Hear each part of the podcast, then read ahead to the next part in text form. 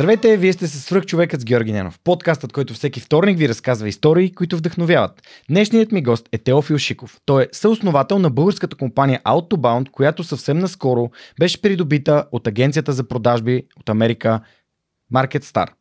Малко повече за него и неговата история ще чуем в днешния епизод, а сега искам да благодаря на партньорите на подкаста, благодарение на които и този епизод достига до вас. Преминаването на свръхчовекът с Георги Ненов към видео нямаше да бъде възможно без подкрепата на Динафос. Затова с Монката искрено ги препоръчваме като място, на което можеш да намериш продукти и решения за фото, видео, бродкаст и кинооборудване, както за любители, така и за професионалисти. От създаването си през 2003 година екипът на Dynafos има една основна ценност – да работи за клиентите и за общността. В техния шоурум или по телефона ще получиш качествена консултация за това как лесно и изгодно да оборудваш твоето студио. Разбери повече на dinafos.bg. Използвай промокод SUPERHUMAN21, за да получиш свръхчовешка отстъпка. Тео, здравей, благодаря, че прие поканата да участваш в Сръх човек. Радвам се, че си тук. Ти също си част от Able обществото, но тъй като имахме само 4 епизода, а, нямаш как да те включим, но ето, а, днес ще си поговорим и за Able. Жорка, добро утро. Много се радвам, че имам възможността да ти гостувам. Ам, както се казва в нашите среди, човек, когато се появи в свърх човека с Георги Нелов, значи успял в живота, така че а, вчитам себе си за вече успял човек. А, благодаря ти за този комплимент. А, така започваме така с а, а, малко да дигнем настроението на хората. Надявам се, че някой се чувства така, но всъщност това не е целта. Знаеш, идеята е тук хората да споделят за техния път към техния собствен успех. А, първо поздравявам целият екип на Autobound. Ти, Благодаря ти. са основателите и разбира всички хора, които работят при вас. А, в обществото на свърхчовека има а, се сещам се за двама души, които са част от Autobound, които подкрепят това, което правя, на което също съм супер благодарен. А, и после ще си поговорим реално и за, ам, всъщност за, за, и за обществото, и за обществото на Ебо и така нататък. Но искам и се преди да, да влезем в твоята история, да ми разкажеш за това, което правите в момента, или може би малко предистория, за да разберат хората, за да може така да си кажат, хм, това звучи нещо интересно и да представиш себе си някои думи и после ще задълбаем. Разбира се. Ще започна с а, това, което правихме като компания и това, което продължаваме да правим в момента като част от, а, от Market Star. Autobound е една компания, организация, която аз и моите съоснователи създадохме през а, началото на 2016. Всъщност неформалното създаване на Autobound беше точно преди 7 години, февруари 2016, където се събрахме 4 човека и, и идеята ни беше, можем ли да помагаме на а, шефовете на технологични компании да търсят клиенти, да търсят нов бизнес, да продават по-добре. И всъщност си казахме, че има няколко хипотези, които искаме да, да видим дали са правилни или не а, и да ги тестваме, като основната беше ние всъщност можем ли да свършим работата. Дадохме си 9 месеца и за тия 9 месеца си казахме, ще го тестваме това нещо като бизнес модел тип агенция, ще видим дали ще даде някакви резултати. Ако сработи супер, ако не сработи, то ще сме научили супер много уроци и в последствие ще решим какво друго да правим. И така лека по лека, налагайки всъщност услугата на нашия пазар, ние изобщо не бяхме първите хора, които се бяха опитали да, да правят такова нещо или поне това беше обратната връзка, която ни споделяха тогавашните ни клиенти. Но имаше нещо, което ни отличаваше и това се стремях да го споделям на всяка една среща. Това, което ни отличаваше беше, че за нас това беше маратон. Ние не искахме просто да се появим там за една седмица, един месец, една година да пробваме някакви неща и след това да си тръгнем и всеки да поема в някаква корпоративна кариера или каквото и да е било друго, ние наистина искахме да направим бизнес от това нещо. И хората го виждаха, нашите потенциални клиенти, това визирам под хората. И всъщност ам, имаше доста голяма бройка тогавашни клиенти, които искаха да работят с нас, защото ни се кефеха като, като хора, като млади тук що прохождащи предприемачи, които се опитват да направят нещо смислено за а, екосистемата, което не е технологична компания, не е стандартната IT аутсорсинг компания. Пак е един вид аутсорсинг, но аутсорсинг на търговски процеси. Всъщност това, което правеше Outbound, беше превръщахме се в дистанционен екип продажби на нашите клиенти, които бяха към тогавашния етап а, български технологични компании и проактивно от тяхно име ние търсихме бизнес за тях в цял свят. Супер. А, това е едно прекрасно обобщение на, на целият този процес, а, до който, през който си, си преминал с, с екипа и защото нали, смятам, че контекст е изключително важен, сега трябва да се върнем назад във времето, да видим за твоето детство, за твоето образование, кои са стъпките, кои са етапите, през които си преминал. Ще може ли да ни разкажеш откъде си, в какви училища си учил?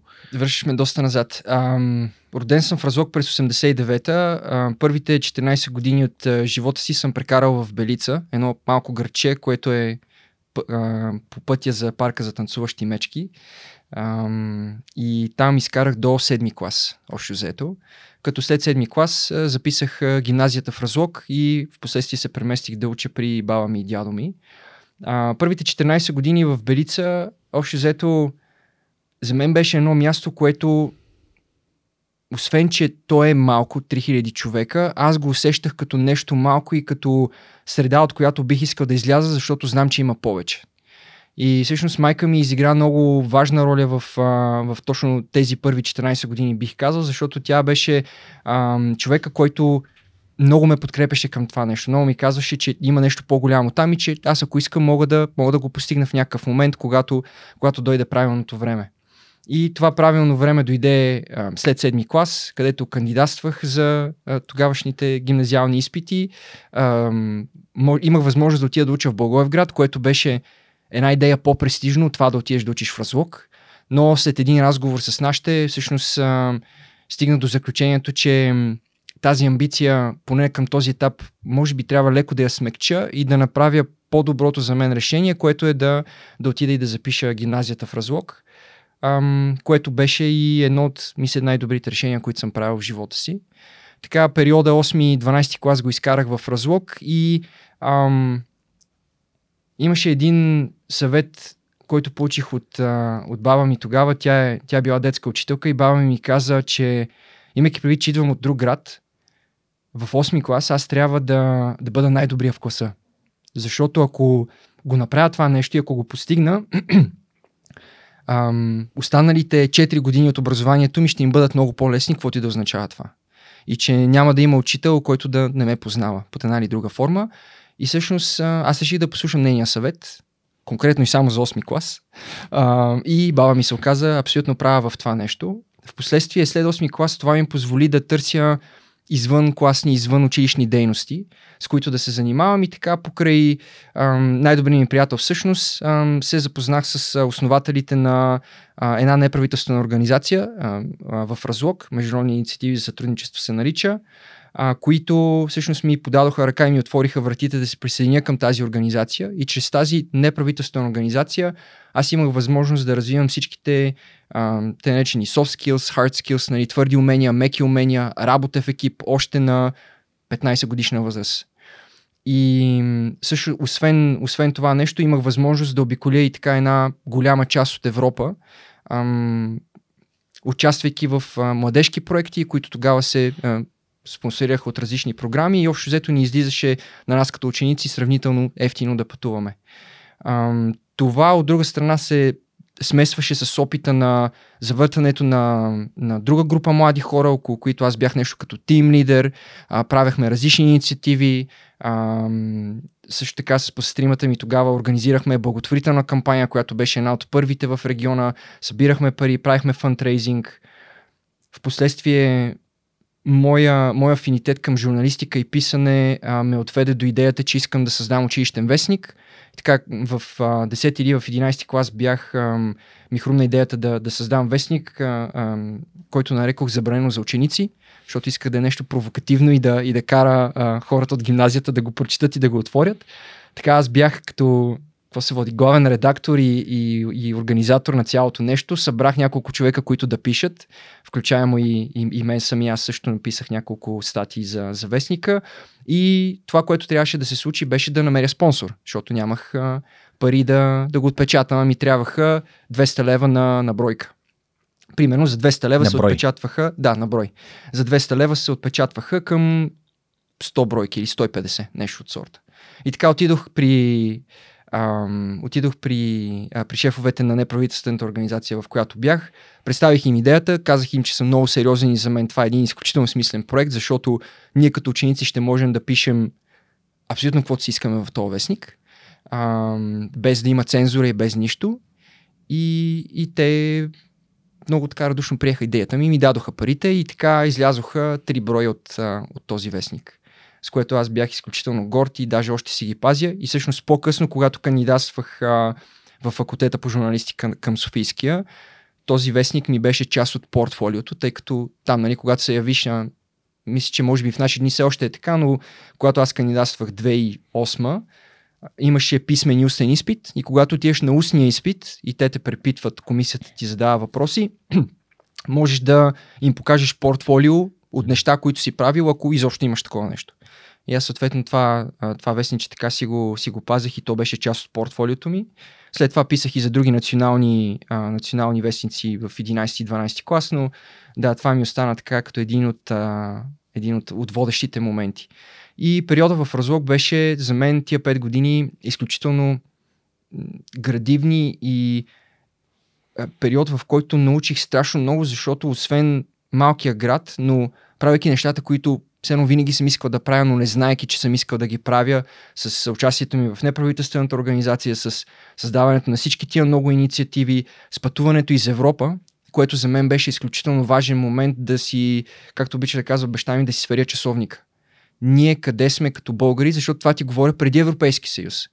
А, преди 2007 година присъединяването ни в ЕС, където ние сме ходили до Париж, до Рим с автобуси. И примерно 2-3 дена ти пътуваш, на всяка граница те спират, на всяка граница те, ти не си в Европейския съюз, съответно не те признават, че си европеец или поне аз така се чувствах тогава. И това някакси ми е останал като един такъв спомен, където влизаме в един музей в Триест в Италия и имаше една такса за, за European Citizens, за EU Citizens и една такса, която беше по-висока за non, non-European, non-EU. И аз съм такъв, ние сме една от най-старите нации в Европа, защо трябва да плащам non-EU? С тогавашния си акъл нали, на, на ученик. И също така го виждах и в, а, и в участниците на някои от, а, примерно, някои от западноевропейските страни, тъй като там се събирахме на тези младежки проекти хора от, млади хора от цяла Европа. Също се усещаше едно такова Ани, вие сте българи, вие сте, да, всички сме заедно и сме дошли да създаваме една обща как, как, визия за, за това какво бихме искали да бъде Европа след 10, 20, 50 години, но, но си има едни неща, които са като легаси, нали, като един багаж, който ние си носим и това нещо много ме, много ме докосваше, най-вече поради факта, че виждах, че ние сме много повече от тях. Независимо дали си от Разлог, от Благоевград, от, от София, а, от малък голям град в България, ние бяхме или на едно ниво, или повече от тях, когато станеше въпрос за представяне на някакви идеи, за комуникация, за участие в тия проекти, за в създаване на някакви мини, мини инициативи и така нататък. И, и това нещо много ме изгради. Много ми позволи да, да, да натрупам едно самочувствие, че хм, идвам от разлог 10 000 град, а, член съм на една неправителствена организация, която не е чак толкова популярна, нали, от тип големите имена в Европа или в света, но ето и, и аз имам място на тази карта и мога да направя неща. Спомня си Оги Василев, който отбеляза това, че всъщност като отишъл в университета и се чувства супер подготвен, в смисъл на много по-високо ниво спрямо неговите колеги, а, което показва, че когато ти си мотивиран и искаш да постигнеш нещо, а, няма значение с какви хора попаднеш на едно място, ти си там и знаеш защо. Имаш защото. Факт. И знаеш, че се бориш. И тук, понеже аз започнах от а, миналата година да обикалям български училища извън, извън София, а, за да разказвам за свръх човека, но реално за да говоря с учениците за нещата, които не тях са ми интересни, от типа на какво да уча, какво да правя, с какво се занимавам. А ти какво би искал да чуеш? Тук съм си записал да те питам, ако, нали, докато си бил в гимназията, какво би искал да, да дойде да ти, да ти разкаже или някой от моите гости да дойде да ти сподели? Са има ли неща, които смяташ, че са били важни и тогава никой не е не, не има обърнал внимание. Ами ти го каза и, и аз направо ще използвам също нещо, защото и за мен това е най-важният момент. Твоето защо? Как си стигнал до твоето защо? Продължаваш ли да вървиш по него? Винаги ли си го виждал? Защото тия млади хора, знаеш ги, на а, 8-12 клас, някои от тях, хората, които знаят, че искат да кандидатстват с биология, химия, физика и математика, на тях горе-долу им е ясно още от 8 клас независимо какви, по какви пъти ще са стигнали до, нали, до тези предмети и съответно какво те ще запишат чрез тях. Но за всички останали като нас, включвам и себе си тук, защото като не математики човек, който винаги имаше проблеми с математиката, биологията, химията също не бяха моите неща. А, аз имах а, много големи предизвикателства до 12 клас включително да, да реша на къде ще поема. Ам... И звучи като да си знаел с този вестник. Ами, знаех, но в посесия се оказа, че не е точно това. И затова, и заради това направих една, една година в Финландия веднага след, след гимназията с цел да си да натрупам още повече практически опити да, Разкажи да ни, си разясня. как така, нали в ЕЖМК? След всички тези европейски проекти, пътувания из Европа, участия по различни инициативи, правенето на неща в, в разлог, аз към 10-11 клас стигам до заключението, че на мен практиката ми е много по-важна от теорията и, и не ми дреме да ще запиша университет. И съответно започвам да подготвям нашите още от 10 клас, че ам, след като завърша гимназия, аз ще отида да живея някъде в Европа, защото тогава разбрах, че вместо да отиваме на едноседмични или двуседмични младежки проекти, аз мога да отида да живея буквално където си искам в Европа за една година. Което за мен беше вау, нали? Ако аз за една-две седмици уча толкова много, представи си за една година колко бих научил. И нашите първоначално си мислеха, че се шегувам. Впоследствие, когато дойде 12 клас, разбраха, че съм много сериозен. И им казах следното. Ам, аз ще замина, исках да замина за Испания тогава, защото това да отидеш в Барселона беше топ, нали, да си доброволец там. Ам, кандидатствах за мисия две организации в Барселона, не ме приеха и тогавашните ми шефове в НПО-то, в което бях, се бяха върнали от един проект в Финландия и ми казаха, знаеш какво, една от всъщност най-голямата неправителствена организация в Финландия, тя също има позиции, само че мястото е на 600 км северно от Хелсинки, което е доста на север. И не е като да е някаква европейска колоритна столица или град тип Мадрид или нали, столицата на Каталуния, Барселона и така нататък, но, но си заслужава заради, заради опита. Ам, и аз тогава премислих, че Финландия, що не? Звучи като интересна възможност. Пуснах си апликационната форма, приехаме и им казах на нашите, заминавам за Финландия. Съответно, те бяха супер съписани и изненадани, направиха няколко срещи с а, шефовете на НПО, в което бях така да се успокоят. Ам, и си казах, окей, щом това е твоето нещо, но е хубаво да кандидатстваш. Не, защото след 12 клас, принципно всеки трябва да кандидатства и мен, аз си мислех изобщо не кандидатствам и да не се занимавам с, а, с кандидат изпити, но тогава, аз съм 8-9, тогава върнаха матурите. Значи преди това мисля, че матурите ги бяха спряли 10 или 15 години и за нашия набор 2008 година, когато завършвах, върнаха матурите. И аз така иначе трябваше да уча, защото трябваше да завърша гимназия нали, по възможно най-добрия начин. И учих, а, мисля, че матурите им бяха по-английски и по-български. Нали, български беше задължителната. Една избирателна карах по-английски. И си казах, така и така съм учил за, за тия матури. Ще се пусне и в, а, и в факултета по журналистика. Това е единственото място, на което кандидатствах да видим какво ще стане. Спомням, отивам на, на, първия, на първия изпит, който беше предварителния, падна се някаква тема, мисля, че се казваше анонимно в интернет. И при което аз си казвам, това е моята тема и развивам някакви теории и получавам 3.15 или нещо от сорта супер разочарован. Тия за нищо не, те, те не разбират, те не ми разбират какво съм искал да кажа. Аз толкова опит, събрах неща от целия ми опит последните няколко години. 3.15. Бях супер разочарован. Обаче си казах не. Аз трябва да им покажа, че знам и че мога. Отидох на, на всъщност на изпита си. А, на писмени изкарах мисля, че беше 4,5. Отидох на, на устния след това с портфолиото, неща, които бях писал, с така цялата самоувереност, че съм правил някакви неща, които са свързани в посока журналистика и там изкарах отличен. А, отличен 6 ми писаха и съответно с тия двете оценки ме приеха в, а, а, в Софийския. И наши са такива, ти сигурно ли си, че искаш да заминаваш, защото това ти е мечтата да влезеш в този факултет. И аз съм такъв, не, аз заминавам, но междувременно ще запиша. Съответно записах. А, записах си място. На първо място бях сложил пиар, на второ журналистика. Приехаме с това нещо. И след като записах университета, заминах за Финландия. След това се връщах два пъти за, за зимната и за лятната сесия. Колегите ми никога не ме бяха виждали. Всички ме наричаха Теофински. Ам, имаше едни, тогава нямаш още Фейсбук, не бяха популярни социалните медии и аз във форума на Софийския намерих намерих една колежка, която ми изпраща материали и след това едни моите приятели от Разлог ми изпращаха така в едни колети, едни книги, по които аз трябваше да уча.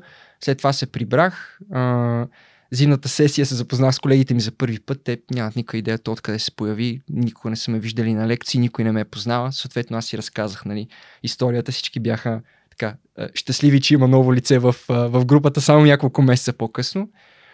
Върнах се обратно в Финландия и лятото се прибрах за лятната сесия и примерно провлачих два или три изпита, или четири, нещо от сорта, които си изчистих есента и на следващата година си продължих директно от втори курс. Вау.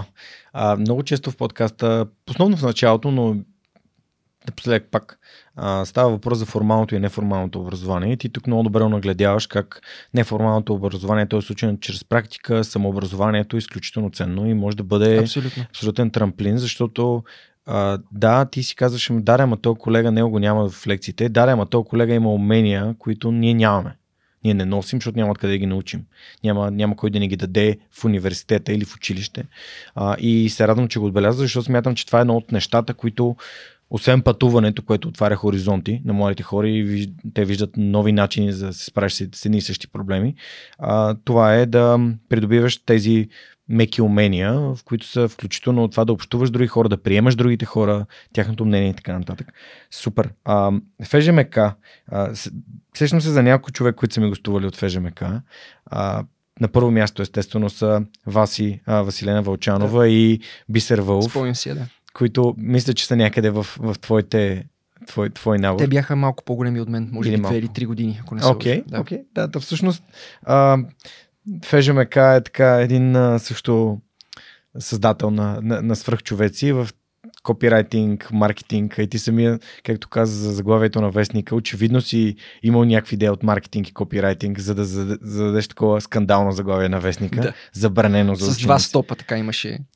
Отляво и отдясно на заглавието имаше два стопа, такива стоп сайнс, нали? стоп знаци. А, супер. Добре. Всъщност, как продължи твоето образование в ФЖМК? Имаше ли някакви неща, които Имах възможност да остана в Финландия и да. честно казано факта, че бях записал и че минах първата година някакси натежа. И си казах, трябва да се върна. И другото нещо беше с приятелчетата от Разлог, нали, най-близките ми хора. Те вече бяха тук, един вид чакаха ме, а, защото те са по-големи от мен с една година, съответно аз така две години се едно забавих, вместо една и си казах, че има много неща, които ме, ме връщат към България, които бяха чисто емоционално базирани и свързани, но много натежа факта, че аз минах първата година и почвах направо от втора година без, без да губя нищо. Отидох в ЕЖМК, не беше това, което очаквах, ако трябва да бъда честен, но благодарение на, на студентските ми години аз се запознах с една друга организация, която се нарича ISEC, където изкарах 6 активни години. А идеята ми беше да изкарам 3 месеца. И всъщност чрез ISEC аз ам, продължих с това неформално образование, което продължи ме така да ми дава с Пълни шепи. С пълни шепи, да. Много да ми дава. И докато формалното образование някакси стагнираше, защото учихме по стари учебници, а, нямаше нормално функциониращ Wi-Fi в факултета, нали, мога да продължавам да изборявам отношения на преподаватели и така нататък. Им, имаше много смислени неща в, в ЕЖМК. Професията, която си бях избрал тогава и, и, и това, да, което бях избрал да уча пиар, то е и нали, връзките с обществеността са много комплексна дисциплина и професия. Тя съдържа продажби, маркетинг, комуникации, а, журналистика, нали, копирайтинг, mm, писа, много, много, много, много неща. И това някакси ми съответства и на моя профил, нали, защото аз винаги съм бил generalist type. Да. А, генералист. По, генералист, да. по, по малко от, нали, всичко. От, от всичко, да, което си има и своите и предимства и недостатъци, разбира се. И, и това много ми допадна. И разбира се, колегите. Но от друга страна, ако гледам тези, ако гледам студентските си години, да кажем, ISEC за мен беше 80-90% от това, което съм взел. Останалото беше от формалното образование. И някакси тренда при мен да взимам много повече от неформалното, в сравнение с формалното, продължи и в, и в студентството. Виждам доста допирни точки за, с твоята история, най-вече заради това, че аз обичам да, да се потапям в нещата, които правя и чрез практиката и чрез средата да научавам много повече, отколкото просто ако чета ни учебници или ам, ходя на едни лекции. Искам да, да има лекции, обаче да има упражнения, да правим неща с другите хора, да им задавам въпроси и съответно да използвам тия знания. Включително и в бразилското джуджицу, това е нещо, което много ми помага. А, там съм, докато съм там мога да уча, не мога да отворя да гледам видеа и да, да уча.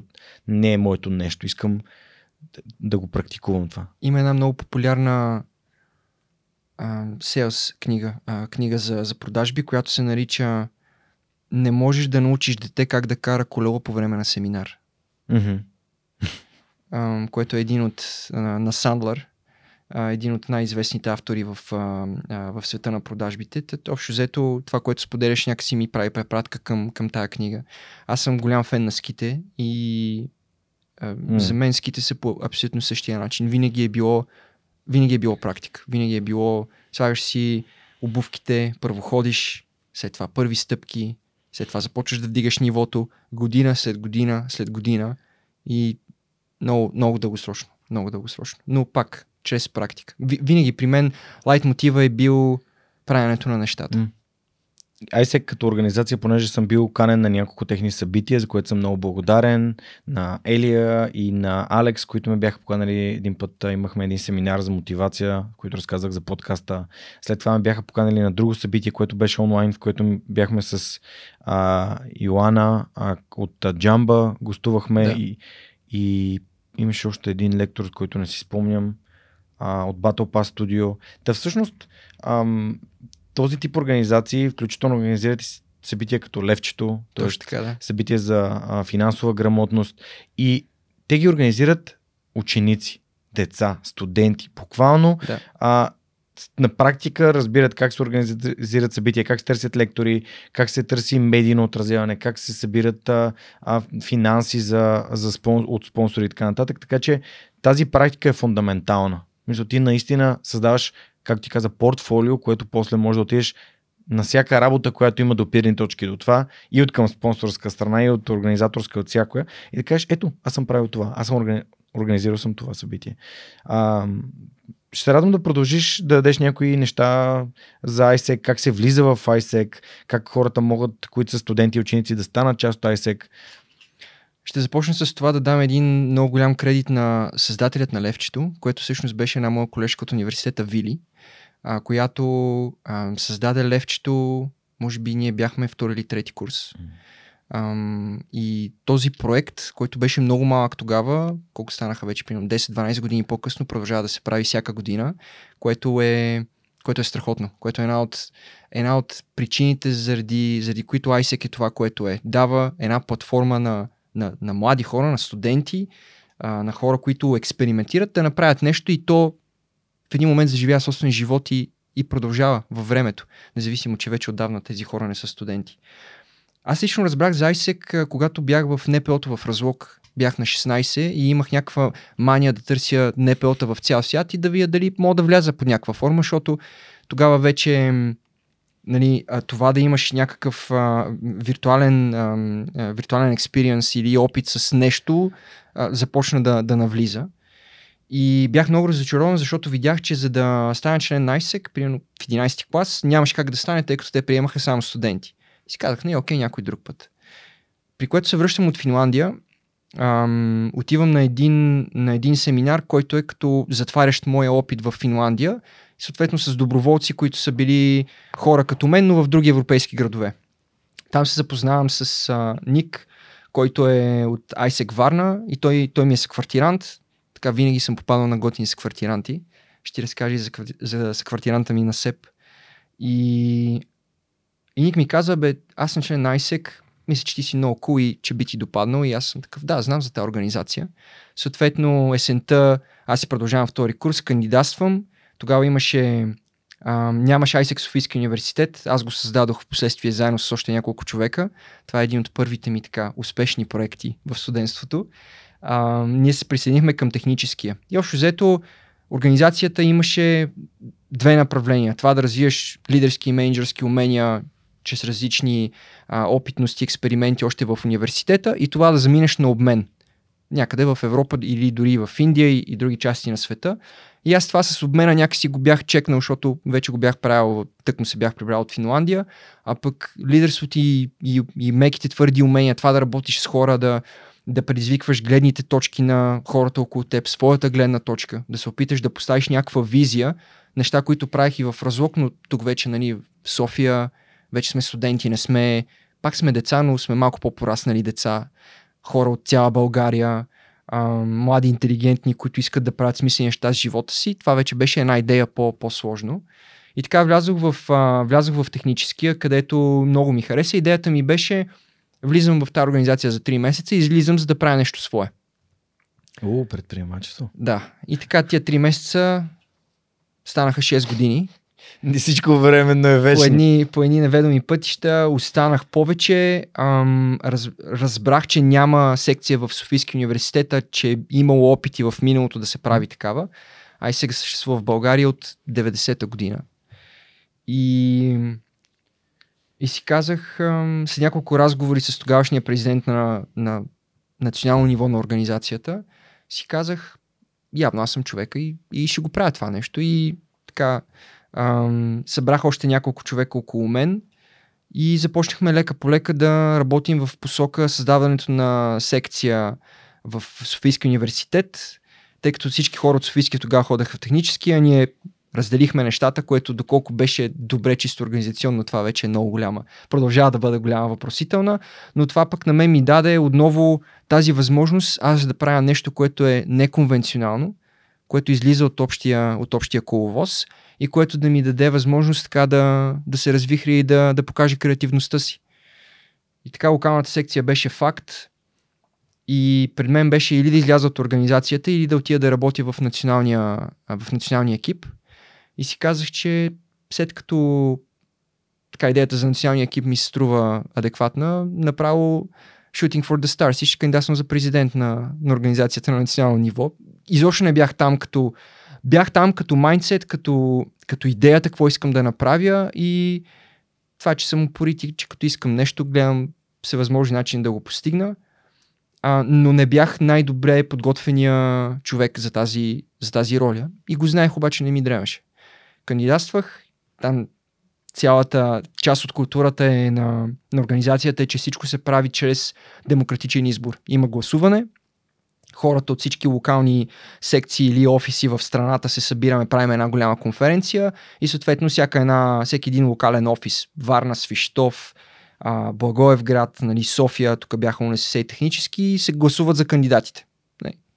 Просто демокрация. И съответно а, по, по едни, бих казал късмет и по едни стечения на обстоятелствата ме избраха мен и аз си казах, окей, фънчеста свърши, сега вече трябва да започнем да работим. И оттам за мен беше много приземяващо, защото си мислех, че каквото искам да постигна, аз летя и просто правя нещата, но когато а, станах водещ на организация, тогава ISEC България беше 500 човека, 600 човека. И аз буквално на 22-23 имах, трябваше първо да направя екип от вице-президенти, които да бъдат оперативните хора, в, а, да събера екип в, в а, националния екип. И в последствие ние да работим с а, колко бях тогава локалните офиси, 5 или 6 в цяла България и да управляваме 5-600 човека, което си беше много, много, много голям залък. Но както в песента на Синатра Майла и знаеш се пее, понякога преглъщаш повече, отколкото можеш да, да сдъвчеш. И за мен това беше случая. Съответно, страшно много научих за тази една година. Приземих се и от друга страна екипа ми беше от хора от три националности. Ние живеехме заедно, работехме заедно. В продължение на една година с голяма част от тях ние буквално бяхме 24-7 заедно. Имаше всякакви възможни конфликти, всякакви възможни казуси. Имаше моменти, в които съм се чувствал много слаб и съм искал да напусна. Имаше моменти, в които съм си мислил, че аз по-яко нещо в живота си няма да правя, освен ако не създам нещо свое. Ам...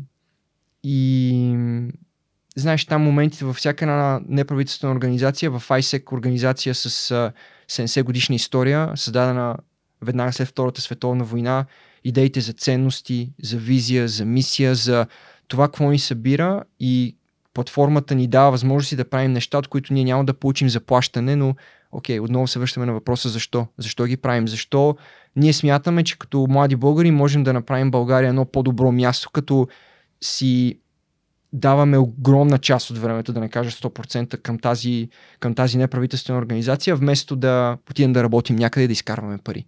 И имаше много хора, които избраха по този, този път и това е съвсем окей. Okay. Имаше и други, които станаха а, с годините, защото искаха да развият организацията тук и да, и да развиваме обществото, да развиваме студентите, които са, които са част от тази организация. И аз получих ам, много, много получих от, от, от всякакво естество. И след като ми приключи годината в ISEC, си казах сега на къде. Тоест мандат ти свърши. Мандата ми свърши. Мандатите в, в организацията са едногодишни. И вариантите ми бяха оставам в България, започвам работа и трябва да завърша, защото нали, ФЖМК си, ме, е, си е там и ме чака да завърша. Или да си избера някоя точка по света и да продължа с практическите занимания и практически опит. И си казах, това е моето нещо. Кандидатствах за DHL в Австралия, в а, Сидни. Ам, не как ме... така кандидатства за DHL? Чакай, чакай. Айсе като организация има партньорства с световни имена в цял свят, всевъзможни локации. И съответно всички тези възможности са лиснати на една, на една платформа, един вебсайт, който е вебсайта на организацията. И аз вече като човек, който имаш история в организацията, може да имах така основа върху която да стъпя и да кажа, че мога да кандидатствам за по-хай левел, ако мога така да ги нарека, позиции. Директно за работа. Директно за работа. Wow. То се водеше работа стаж за една година и след тази една година компанията, за която си работил, има възможност да решите да останеш на, на, на, на пълно работно време. А, тоест, да останеш като full-time employee, да, като, се води. Като служител. Служител, да. да. На договор. На, служител на договор. При което аз си листвам позициите и листвам географиите и мен вече по това време Европа не ми е интересна. Аз съм обиколил половината континент, горе-долу Европа, особено когато гледаш към Европа от, от Азия или а, Северна Америка, Европа е горе-долу един шаблон. В смисъл, дори и най-источните и краища сравнени с централните и най-западните, нещата са сравнително подредени, някакси времето е едно такова леко забавено се движи. Mm-hmm. Не ми беше интересно. Съответно, първото място, което кандидатствах, Сидни, Австралия, DHL, отрязаха ме, защото не съм native speaker, native English speaker. Аз си казах, окей, нали, ня, няма го приемам лично. Второто място, за което кандидатствах... Не ти е майчин език английски. Само да... Да, не ми е, да. А... По обясними причини.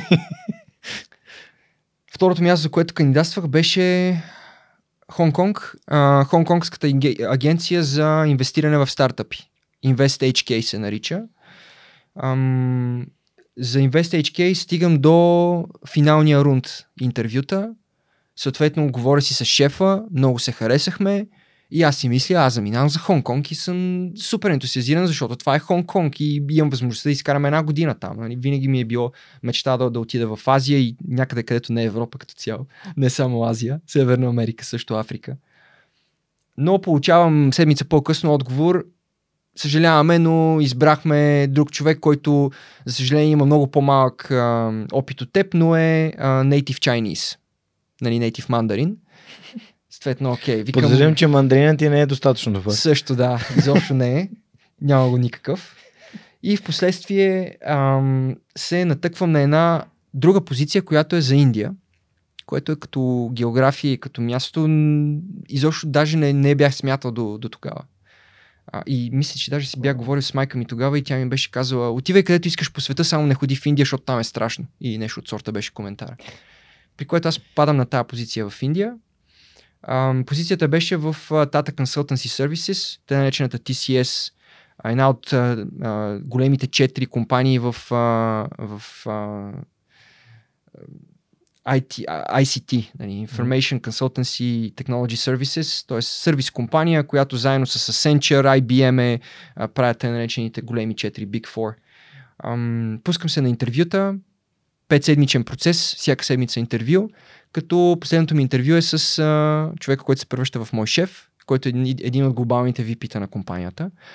А, не знам доколко си говорил с индийци, но техният английски е, бих казал, доста специфичен. И има вероятност вие да говорите, за, да говорите на английски, но, но ти просто да не ги разбираш. Те теб те разбират, но в моя случай аз тях не ги разбирах. No idea what are you talking about, my friend. Даже още по-силно. При което си спомням, аз съм на последно интервю с шефа на, на с а, глобалното VP, глобалния вице-президент. 15-20 минути на разговор по телефона. И аз нямам никаква идея какво говори този човек. Обаче след а, петия или шестия път, в който аз попитах, извинете, може ли да повторите въпроса, ме ми стана неудобно, защото си, си викам сега, то, този, този ще, ще, ще си помисли, че му се подигравам нещо, и че не го разбирам. И просто си викам, караме така, хващам ключова дума от въпроса и почвам по нея. И каквото излезе. Дъра, дъра, дъра, experience. Добре, почвам да говоря за моя опит. Дъра, дъра, дъра, Индия. Почвам да говоря за неща, които знам за Индия. И така 15-20 минути колегите около мен в офиса такива ги набушва на смях, защото знаят какво се случва. Аз затварям телефона и викам, гайз, до тук бях смисъл. Нищо не разбрах. Абсолютно нищо не разбрах. При което седмица по-късно получавам телефонно обаждане, 6 сутринта българско време. Те са напред а, часовата зона, да. А, получавам телефонно обаждане, гледам плюс 9.1, Индия, вдигам. Така и така, искаме да ти честитим, а, прият си за позицията, чакаме те в Мумбай след един месец. При което аз съм такъв, супер, правим го. Отивам, цъках си ваксините, които бях, знам, че за повечето бях закъснял, съответно си вкарах примерно две от четирите, които трябваше да направя и ам, нямах, а, нямах пари да си купя а, билет за, за Мумбай, защото това, което се случваше, че компанията ти казваше, трябва да си в Мумбай примерно на 15 юни. Ние ти даваме хотел за две седмици безплатно, докато си намериш квартира. Оттам натам си Се оправиш. си оправиш, да. Ам, и аз нямах, първо нямах пари да, да замина за там, имайки предвид, че беше един месец напред, билетите бяха нещо от сорта на 2000 лева, например. И второ, нямах пари за първи един месец да си плащам квартира. Защото нямах още заплата и такива неща. Тък му излизам от Тайсек, студент, абсолютно скъса от джобовете. Обаче казах на нашите, ще си намеря начин. Ако не си намеря начин, значи не съм достоен едва ли не да замина. Малко така го бях взел. И първото нещо, което правя, отивам при тогашния ми ментор, ам, който беше един от също национален президент на ISEC, примерно 10 на години М. преди мен. Казах му какво се случва. Как се казва? Ам, Калин се казва. Да, просто да му... Да. Да го а, споменем огромна добро. благодарност на Калин, ако го слуша и гледа това предаване. Все още колко минаха 15 години по-късно. Ам, всъщност глупости 15 години. 10 години по-късно. Ам, все още съм му благодарен за това. И му казах, ам, Калински, искам да ми дадеш 3000 лева и да ми дадеш 3 години да ти ги върна. И съответно аз бях свикнал в ISEC ние в националния екип, тъй като тогава си давахме заплати, заплатата ми беше 200 или 300 лева на месец с безплатна квартира, нали, с това се оправяхме. За мен 3000 лева бяха много пари. Обаче си казах, не, аз трябва да съм изключително сериозен. А, той ми каза, няма проблеми. Даде ми парите, аз си купих билет, заминах, нали, сложих си ваксините, които можеше, ам, взех си билета, еднопосочен билет София, Лондон, Лондон, Мумбай. И, и така започна моето индийско приключение, което продължи една година и си спомням, че ам, имаше от, от ам, локалния офис на ISEC, дойдоха да ме посрещнат. И съм на летището в Мумбай. Не знам дали си ходил в Мумбай. В Не, в Индия не съм ходил. Момента, в който се отвори Да. Пристигащи. а, Вратата се на отвори вратата на самолета. Ага, окей. Вътре в самолета воля. започват да нахуват едни миризми, които Ага, окей. С а, моето най-голямо уважение към слушателите и, и хората, които ни гледат, няма да използвам конкретните прилагателни, но доста мириш. Доста Не- мириш и много неприятно. И Мумбай и Индия като цяло е едно място, в което ние в Европа сме свикнали, примерно, част от нашите сетива да са възбудени. Тоест да са, нали, какво случва, да са Да. на штрек какво случва около нас. Обикновено, нали, ти гледаш, слушаш някакви шумове, дали ти е студено или топло спрямо сезона и горе-долу си спокоен. Докато Мумбай и, и Индия като цяло е място, където всичките ти сетива бият на, на 11. Те са, всичко ти е активирано там. Мирис, а, слух, обоня, а, а, мирис, обоняние, слух, а, Допир. сетивност, М. заради влагата, всичко, всичко. И, има едни момиченца там ме посрещнаха, влизаме в таксито да отивам в хотела. Аз такъв се оглеждам и си мисля, а аз хубаво обичам да се предизвиквам в този живот, ама тук мисля, че прекалих. Буквално това им беше първата мисъл. Там крави около мен, едни пътища разбити, едни, едни коли. И то беше един такъв мрачен ден. Аз имах чувство, че съм се върнал. Все съм се върнал назад във времето, ама не се бях върнал, защото нали, си имат инфра... до някъде инфраструктура и така нататък. И, и, и беше, беше, много, беше много странно усещане. И си викам, сега, мога да се върна, със сигурност мога да се върна, но, но това не съм аз. Спомням, спомням си тогава, че и в Финландия имах трудни моменти, където бях, аха, да се, да се прибера, но си казах, не, не, аз, това е, това е моята школовка, аз трябва да изкарам на макс до край. И просто труд, трудно, не трудно, оставам тук, защото съм сигурен, че ще изляза много по-силен от това цялото нещо. То така и стана. Между другото, само тук искам да, да вметна, че докато ти си правил всички тези прекрасни неща, моето неформално образование протече в World of Warcraft и в Dota, играйки с един индиец. А, Анкуш, който всъщност е създателя на логото на свръхчовека, така ли? Но който тогава беше в Бомбай, след това се премести обратно в Калкута при родителите си. Да. И когато това ние сме играли с него 2005, аз влязах в УНСС 2005, 6, 7 сме, може би 2-3 години сме играли заедно различни компютърни игри и сме били в скайп. Много, много време сме прекарали там. 2008 отивам в Англия, влизам в а, а, моята работа там, в офиса в, а, на Faber Monsons, каже компанията, и имам доста колеги индийци пакистанци и те започват да ми говорят.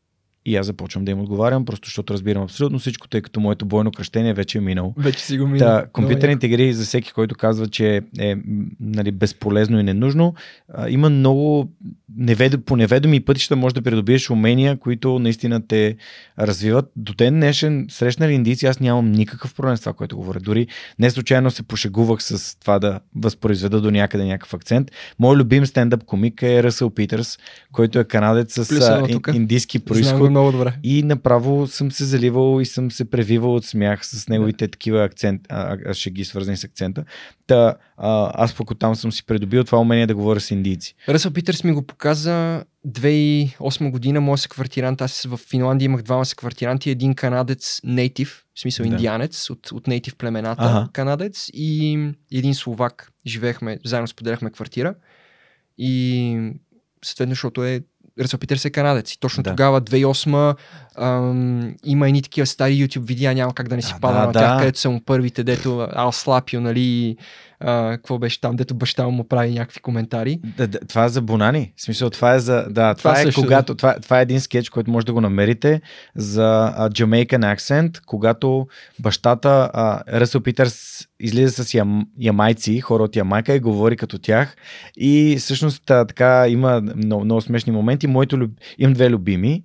Едното е за китайците как правят тези сделки, а, да. и другото е за Bollywood movies и как, как, той опитва да разкаже за всеки един хол, а, боливудски филм, как протича и примерно започва скет, целият скетч с а, нали, взел съм полета Торонто-Мумбай, който е много дълъг и въпреки това а, от два часа ние кържим над летището на Мумбай. Да. И питам стюардеста, why are we not landing? Нали, защо не кацаме? Oh, sir, the movie has not finished yet. Нали?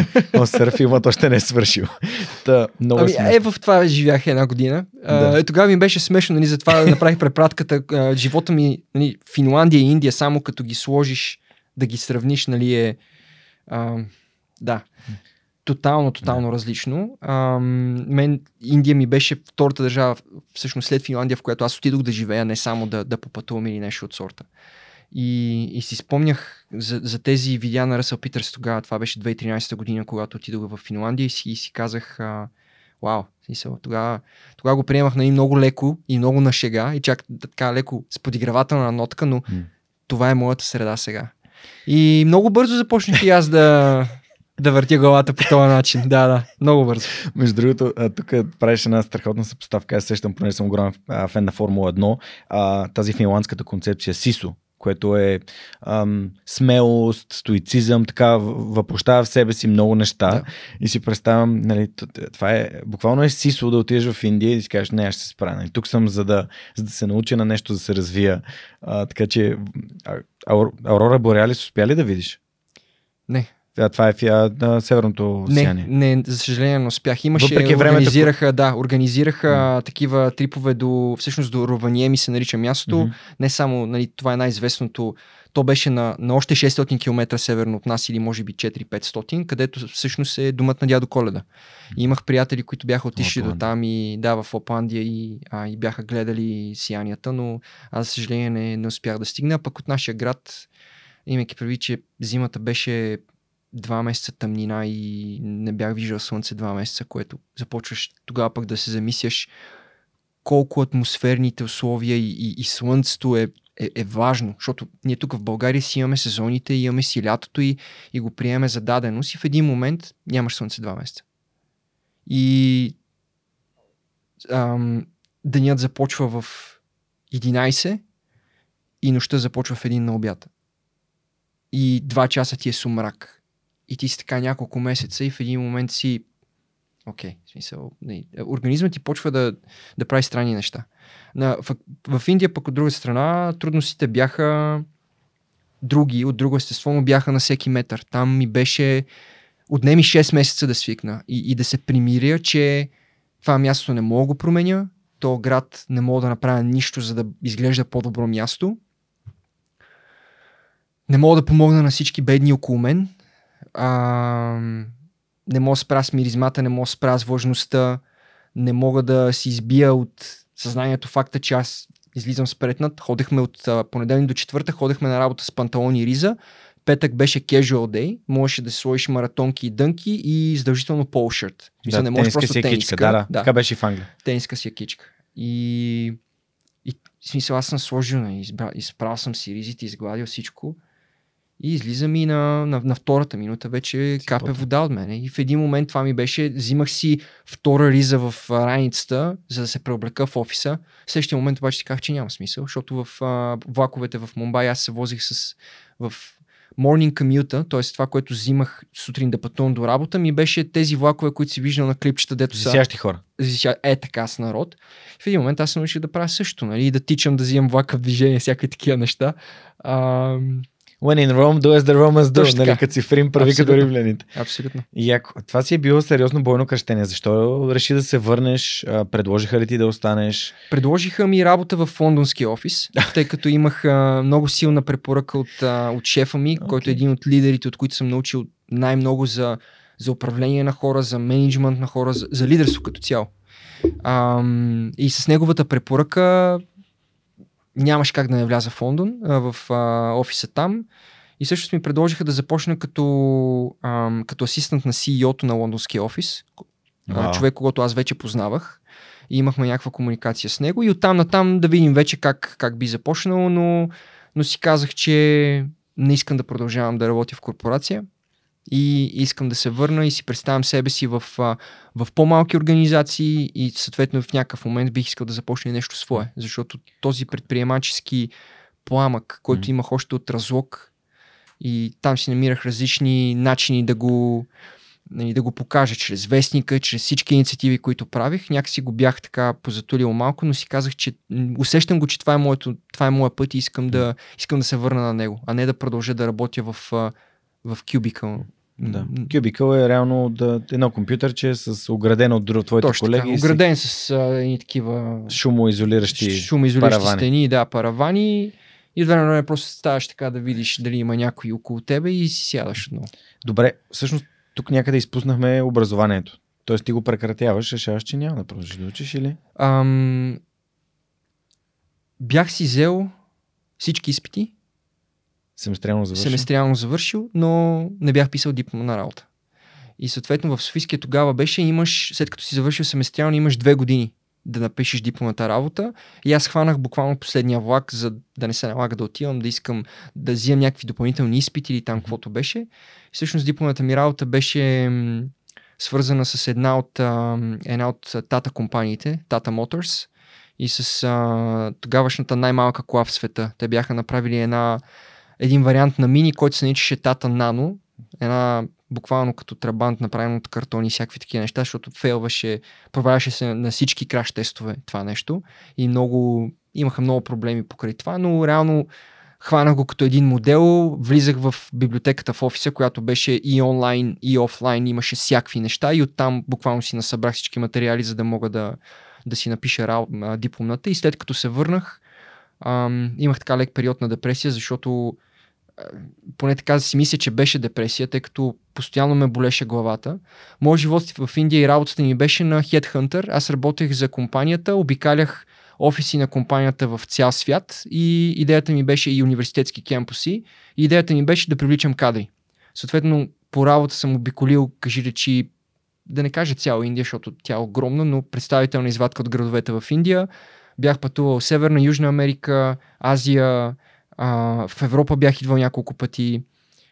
За една година мисля, че бях направил нещо от сорта на, не знам, 40 полета. Буквално аз на всеки месец бях на полет за някъде даже е повече от, а, от един полет на месец. И, и в един момент, тъй като позицията беше за една година, аз им казвам, че няма продължа в лондонски офис и това нещо спира, като с нож. И аз се връщам тук и, и моят живот е спокоен. Вече няма шума, няма нищо. И започва да ме боли главата и да не спя и да, и да се чуя какво ми се случва, нали? Бях на един преглед, те ми казват, а, тук нещо не е много окей, ети ни антидепресанти, които просто хвърлих в кочето и не ги пих и ам, отидох при един друг познат, който ми каза, да ти кажеш само, че това е заради смяната на лайфстайла, на начина на живот. Не може ти да си бил давай, давай, давай една година и следващия момент да се прибереш тук нали, и, да, и да го караш спокойно. Трябва на, на организма и на тялото му трябва малко техническо време да се приспособи отново към по-нормалния начин на живот. А, и така използвах това време да си напиша всъщност дипломата работа и, и така завърших. И, си, и се зарекох, че няма да се върна никога в ЕЖМК повече. И познай какво става. И върна се. Заради себ се върнах. Добре, а по кое време се връщаш от Индия? Коя годината? 2014. Да, разкажи нататък как се промениха, продължиха нещата. 2014 връщам се, написвам си дипломната, вече завършил, започвам да си търся работа в... А... Решавам, че искам да продавам за технологични компании. Изкарал съм една година в тази IT компания, А-а-а. продажбите ме влекат, кефи ме, харесва ми, моето нещо е направих няколко интервюта, отрязаха ме и бях се запознал с Гери и Юли, които бяха а, заедно с техния брат Боби, т.е. не техния, брата на Юли, Боби, бяха шефовете на ICN, една компания, която се сля с, с, хостинг. Да. с супер хостинг. Мисля, че супер хостинг ги скупиха. Точно така, да. И, а, и се бях запознал с тях, с, с Гери, с Юли се бях запознал, докато бях в ISEC, бях ходил на едно обучение и там изкарах един месец с тях и се познавахме. И реално аз се връщам две години по-късно. Търся си работа и мисля, че бях писал на, на Гери, ако не се лъжа. Направихме едно нещо като интервю, което си беше неформална среща на по mm-hmm. кафе и, и хафане. И, и влязох да работя в ICN като бизнес девелопмент и да продавам сървъри, клауд и всякакъв такъв тип подобни, подобни услуги. Ам, ICN тогава имах а, два, два проекта, които бяха малко така под радара, инкогнито и започнах да продавам и по тях. И всъщност две години работих, две години работих за тях. Ам, пътувахме на конференции по Германия. Беше много интересно да, нали, когато видиш хардуера, когато видиш това, което реално продаваш, след това миграцията към клауда, нали, когато се случваше тогава. Аз обикалях малки технологични, малки и средни технологични компании в България им продавах идеята им беше да им продавам и дигитални агенции. Им продавах сървъри и клауд, още тези облаци. Това, това ми беше основното нещо. И реално чрез тези инкогнито проектите намирах така разнообразие в, в нещата, които трябваше да продавам, което ми беше готино. А, в един момент от тези продукти направихме една много голяма сделка, която всъщност дигна целият продукт. Това продължава да е, да е най-голямата сделка в живота ми, такава лична от one time. Ам, Еднократно. Еднократно, да. да. И като, като търговец. Да. Вече като а, нали, собственик в Autobound, нещата има, имаше и по-големи сделки. Ам, но по това преди, време... че продавахте компанията. Да, преди, че продавахме компанията. А, по това време това ми беше като, като, като специалист продажби, ми беше така най- най-голямата сделка. Ам, и си казах, вариантите пред мен са или да продължа, или да сменя компанията, или да, да се отдам на това, което искам да правя. Вече ми се беше две години в ICN, вече ми се беше така оформила идеята за Autobound, което си стана съвсем органично, защото ми предложиха работа от 6-7 компании Опитаха се да ме, да ме хедхънтнат. Кога? Когато напускаш ICN ли? Не, докато бях още в ICN. Аха. И, и аз съм такъв. За мен това е странно, защото обикновено се търсят хората, които са програмисти, инженери. Нали, никой не търси да, Прод- да продавачи. Търговци и, и, и, и маркетинг хора. Обаче това, като се повтори 6-7 пъти, си казах, окей, явно тук има нещо и, и така лека по лека се оформи зародиша на това, което в последствие стана Тоест това е валидацията, че ти Това има беше търсене. валидацията за мен, да. Има търсене и няма адресиране на тази ниша. Или поне по начина, по който аз бих искал да го направя с, Мгм. а, с момчетата, нали, които се превърнаха в, в мои кофаундъри, мои съоснователи. И границата или отправната точка за мен тогава беше 2016 година.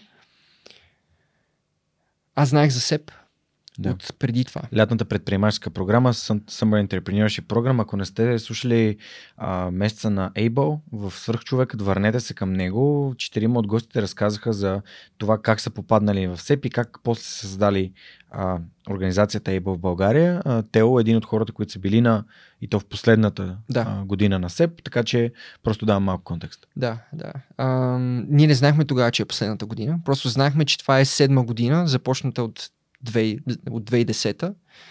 Ам, и, и аз си казах, че знаех за тази програма и си казах, че не знам защо го усетих. Това ми е едва ли на последния, последния шанс за нея. Мгм. Просто така, така си го усещах тогава.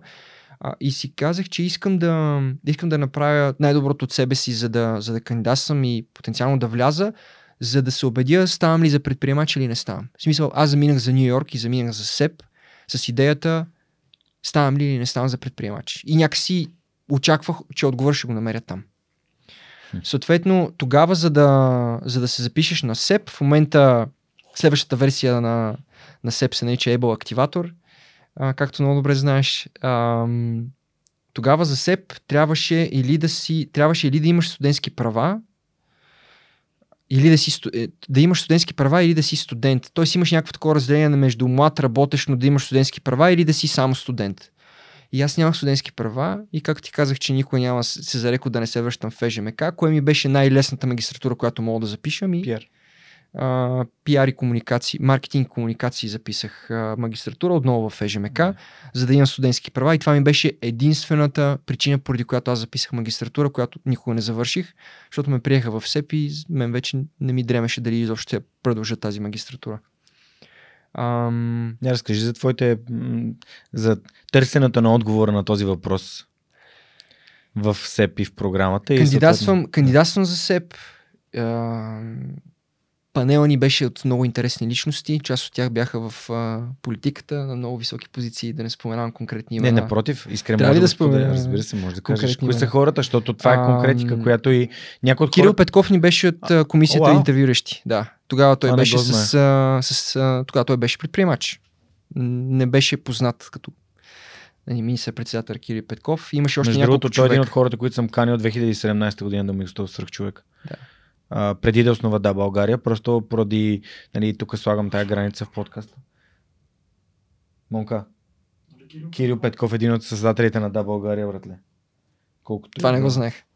А, да, а, Кирил Петков е един от хората, които създаваха Да България. А, и в последствие, нали, когато това нещо се, се случи, аз нямаше как вече да го поканя, тъй като моите принципи да каня хора, които са аполитични, а, е нещо, което аз не искам да прекрачвам. Така че аз също го бях а, поканил в подкаста и Супер. това не се, не се случи просто. Да. Ами 2016, както ти казах, тогава той беше предприемач. Аз се бях запознал с него а, 4 години по-рано, 3-4 години по-рано в ISE годините ми, на същото това обучение, на което а, се запознах с, а, с Гери и с Юли от ICN. Реално той беше гост-лектор и mm-hmm. говореше за, за екосистеми и за, и за клъстери. Даже си спомням темата, говори ти за 2012-2013. Ам, и той беше в, ам, нали, в а, комисията интервюиращи. А, Имахме изпит по английски, след това а, минахме интервюта. Даже той ми задаваше въпроси за моя престой в Индия. Си спомням кое е най-предизвикателното нещо, което бях, се бях, а, нали, през което бях преминал, се бях справил, нещо от сорта. И след това, това така ми е останало като спомен. И в си аз получавам комуникация, получавам един мейл, беше една вечер, че съм прият.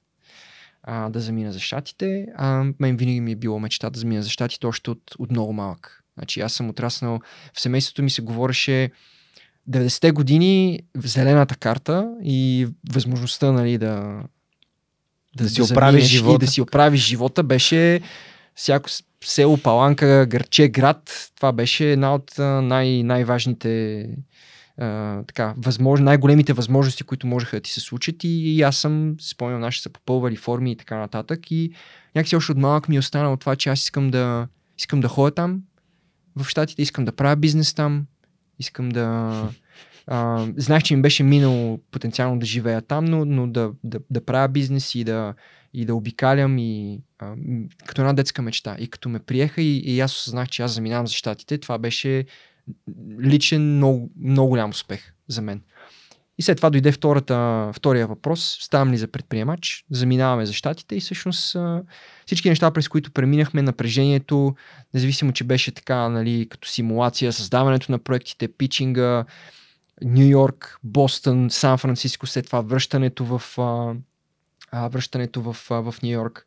Тогава СЕП, програмата се правеше в, в Бапсън Колидж а, нали, колежа Бапсън в Бостън, имахме и време в Нью Йорк, след това в кемпуса на Бапсън в Сан Франциско ходихме и цялото това нещо, нали, с пътуванията, една група от 30 млади, будни българи, свърхчовеци, свърхчовеци които част от тях искат да станат предприемачи, друга част искат да са а, те наречените entrepreneurs, т.е. да правят иновации вътре в, в компаниите, които работят и една част, които търсят пътя си да предприемачеството дали е за тях или не. А, и беше, беше много силно. С квартирант ми беше Боби. А, Кирилов. От, а, Боби Кирилов, който ти е гостувал. И с него сме имали безкрайни разговори за, за нещата от живота, за предприемачеството. За аз тогава имах някакви такива бизнес казуси, които бяха свързани с а, взаимоотношенията с а, съдружниците ми. Боби ми даваше, буквално Боби беше един от първите хора, които ми даваха съвети, нали, какво, как. Сме, смях нали, с него знаеш как е. А... Да, Боби Кирилов е създателя на Twisted Jiu-Jitsu, само напомням. А, един вид а, собственика и главният учител в а, нашата академия, в нашото доджо. Да. А, Twisted Jiu-Jitsu. Просто да. Да, да. И, и така, много... Колко минаха? 7 години. А, аз, аз така се шегувам 7 години от завършване. Минаха 7 години от завършване, но имаме си така една интересна връзка и от време на време правим си едни срещи през годините два или три пъти се опитваме да се съберем. Аз съм най-несериозният в това отношение. От... Имахме си така една наша групичка, 5-6 човека, които си бяхме там и съответно нали, с, и с Боби в една стая просто имаше много разговори за, за много неща. А, и така, и, и всъщност минаха тия колко бяха 6-8 седмици в Штатите и аз си казах, окей, okay, това изглежда като нещо, което мога да правя full time. Прибрах се в, прибрахме се в София и аз след това казах на, на тогашните ми шефове, че uh, мисля да Autobound вече имаше два плащащи клиента по това време. Бяхме получили някаква първоначална валидация, тъй като при мен всички тия неща съвпаднаха, докато аз бях на СЕПИ и моите а, съдружници тогава а, нали, обслужваха. Тогава всички обслужвахме два клиента, буквално ние бяхме 4 човека, 5 човека. Ам, и се прибрах и казах, напускам 100% вътре и идеята, това нещо, ако стане, стане, ако не стане. Всъщност друг човек, който е гостувал в човекът, нали, Боби епизод е 99 е Велизар Величков. Да. Един от моите първи ментори, хората, които много са ми помогнали. 21 епизод. А, има ли други хора, които са гостували в човекът? Защото Искрени Елена от Ескрел, знам, че са били на СЕП, но не съм сигурен дали е било Те са били 15 или 14 година, ако а, не се okay. лъжа. Тоест преди мен а, Креми. Да, Креми Дървенкова, Дървенкова. не Дървенков, са били 2016 също така, да. които са ми гостували също. Да. А, някой друг? Просто толкова... Не се сещам. Да. И са в групата ми бяха Естел и Стоян. Естел, са, Естел и Стоян са лектори в Able Активатор в да. момента, хора, а... активни членове на Able. Много хора, хора, които в послед част от тях нали, отидоха и в Able, в организационните структури на организацията. Друга част продължават да са mm. ангажирани с организацията по една или друга форма. Моя милост също с... Ти също един от лекторите с моя малък, Да, с моето малко, как да кажа, ам, contribution на български, извинявам се, принос. с тези принос, да, благодаря ти. А, с моят малък принос към, към организацията и ам, тренинга по продажби, който правя в, в Able Активатор. Ам, хубавото е, че всички тези хора останаха, останахме, първо останаха свързани с Able под една или друга форма като организация, останахме свързани и помежду си. Mm-hmm. И знаеш, че това е една компактна група от хора, не сме десетки хиляди. Да. Нека да разкажем малко за Able. Да. Сега мисля, че е добре, в смисъл как да. ставаш част след като се върнеш ами... от СЕП, от а, тая организация. Тогава, тогава, за да станеш част, на, част от Able, всъщност беше или да минеш през, през някои от другите, мисля, че бяха две или три програми, и СЕП беше една от тях. Съответно, връщайки се от СЕП, ти автоматично ставаш част от Асоциацията на българските лидери и предприемачи. Една организация, която е създадена от едни хора като Зарко и а, Миро Джуканов и и още няколко страхотни личности. Зарко е Белизар Маринов, точно така, да. който е част от Eleven Ventures просто. Да, да. Споделям да не се объркат с Светозар Георгиев, който е създат, един от създателите на Телерик. Да, не Просто... този, първия. Да. да. Между другото, а... Зарко ми е ментор на моя екип при Pulse. Така ли? Да. Страхотно. Страхотно. Ами, създавайте тази организация, защото виждате, че се формира една много интересна група от хора, които връщайки се от щатите на спрямо опитите, които са имали там, имаше и, и, програми, които можеше да останеш в щатите за повече време. Ам, решават това нещо да го продължат тук. И всъщност това за мен е една страхотна инициатива и организация, която първо, че, че прави директно а, неща, инициативи, проекти за, за така, обоградяване на нашата среда, за предприемачеството, за това повече млади хора да бъдат включени а, в, а, така да получат този пламък на предприемача. Другото нещо, че ако не беше реално Able, ам, като, като фундамент и като организация, когато спря СЕП, нямаше да има Able активатор, който за мен ще да е много голяма загуба. Спомням, че когато спря СЕП, ние се събрахме в, в офиса на MoveBG, а, също бях част от тази групичка, която в тези първи срещи, където се чудехме как да продължим реално и, и създаването на Able активатор. И имаше едни хора като Ванката, като Еси а, и още няколко човека, които всъщност се превърнаха в двигателя на, на това, което в последствие стана Able активатор и, да. и е. Ванката е Иван Шаронджиев, само да кажем, да. и Естел Василева. И Естел Василева, да. И, и това продължава и до, и до днес и, и, и за мен е начинът по който трябва да се случват нещата. Трябва да има една трябва да го има този поглед в въз, възможно най-напред в, във времето, дългосрочното мислене и дългосрочния поглед, но трябва да ги има и, и нещата, които правиш на, ако щеш, Назад. всеки дневна. Обратно. Смисъл да връщаш. Да, да. да. И, да, и да връщаш към, да. към, към обществото. Да, това е, за мен е фундаментално, така гледам на хората какво правят те за другите. Дали фокусът е върху мен и какво ще получа и какво ще взема да. или какво мога да дам и как мога да помогна и как мога да допринеса. И това много ми харесва в менталитета на първите участници в СЕП, които връщайки си казват това нещо трябва да го има в България. И реално, както ти каза, нали, Миро, Белизар, нали, как се а, събира тая групичка около тях, а, Слави, а, които са страхотни хора, влагайки любовта си и защо това е ценност на приноса, за да има и другите да научават от тях. Включително аз самия никога не съм подлагал под съмнение дали ще запиша активатор. Въпросът да. беше кога. Да. Ами тъй като аз съм в, от първото издание на активатор, за мен идеята е като изпълнение на, на много моменти е по-добро от, от СЕП. СЕП, нали, основният момент, който се качва 30 човека, качваме се на самолета, живеем заедно, нали, там 6-8 седмици, колкото и да беше срока, обикаляме щатите, това, беше, това даваше страшно много. Нали, Бабсън и в Сан Франциско, и в, и в Бостън, Нью Йорк. Особено човек като мен, който за първи път изобщо ходеше на тия места, беше, беше вау. Но тук като изпълнение, като как организаторите, как ние, мога да говоря от ние форма, ще си позволя даваме на, на участниците една буквално представителна извадка от предприемаческата екосистема в България. Това са ти хора, които в последствие са ти на една ръка разстояние. И ако знаеш, че your network is your network, нали, yeah. твоята мрежа от контакти е, е буквално едно от твоите е активи. Е, активи, един от твоите активи, да, много, много добър превод. М- и ако знаеш как да го използваш в последствие, дори да не е сега, но просто една такава истинска връзка с тия хора, които с които може да правиш бизнес, могат да ти бъдат ментори, могат да ти станат бизнес ангели, инвеститори, каквото се сетиш напред във времето. Това е изключително ценно. Абсолютно съм съгласен. А, супер. А, тук може би е прекрасен момент да кажем, че а, всъщност НЕТ, в последствие с още няколко други свърхчовека създава Беско, да. което е Българската асоциация нали, на стартъпите, на стратегическите компании. А, и аз отскоро с свърхчовека сме членове на Беско. Ние също. А, вие също, да. като Autoband или а, Market Star България. Да. А, всъщност, какво, понеже да бъдеш част от такава общност, то е на ниво личност, си в Able, може след това да бъдеш в безко, нали, в ниво организации, които ам, чието дългосрочни цели и изобщо визия за бизнеса в България се следват и се развиват от, от тази организация. А, защо избрахте да станете членове на, на това нещо? Философията за, за предай нататък, която ти спомена, ам, аз съм на мнение, че те правят също, но под по-различна форма. Защото знаеш, че те са а, като един мост, един медиум между, между предприемаческата екосистема и всъщност а, и политиката. Mm. Което, е не, което е една изключително специфична игра и на, и на нет, и на, и на Добри, и на целия екип казваме едно огромно браво и Евала за това, че продължават да вървят този път и да го правят.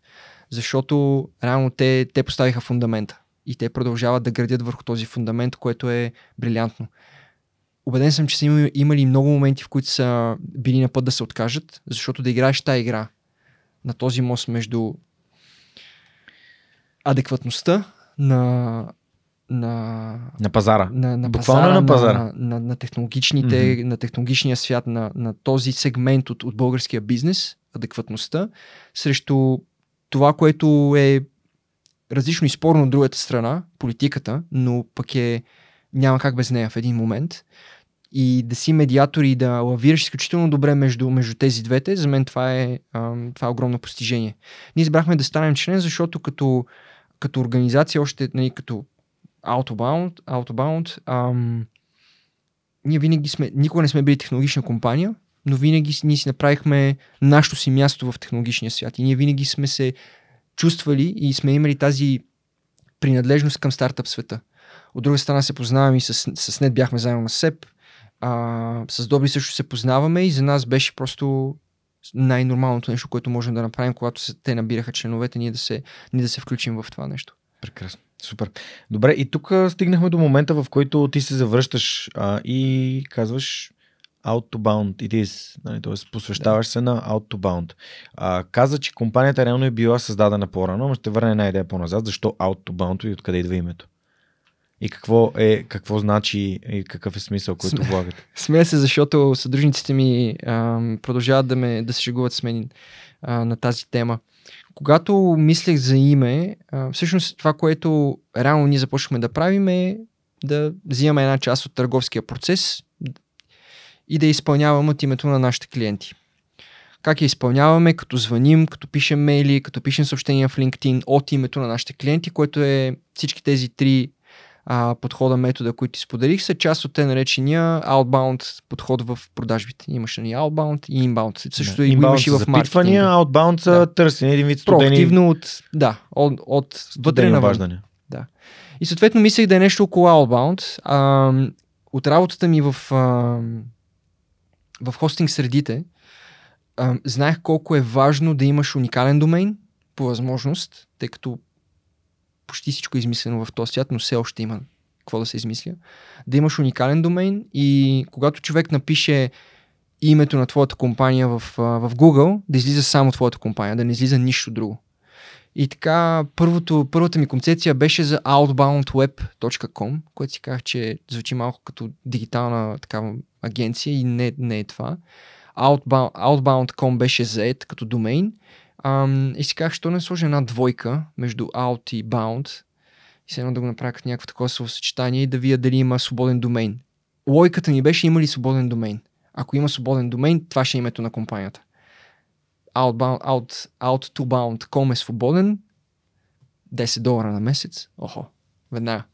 Взех го. След това мисля, че бях купил и пак колегите ни много шегуваха с мен през годините, защото бях по едно време маняк на тема домейни.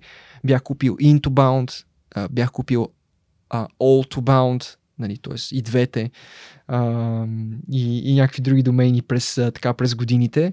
Ам, и всъщност така започна Autobound като име и така си остана и, и това мисля, че ни изиграваше изключително, изключително ам, добра добра роля и ни даваше много голямо предимство, когато хората... Разпознаваемост. Да, когато хората ни търсеха в Google, защото нали, ти искаш да видиш някакво име на, на компания, ти отиваш в Google и, и го пишеш.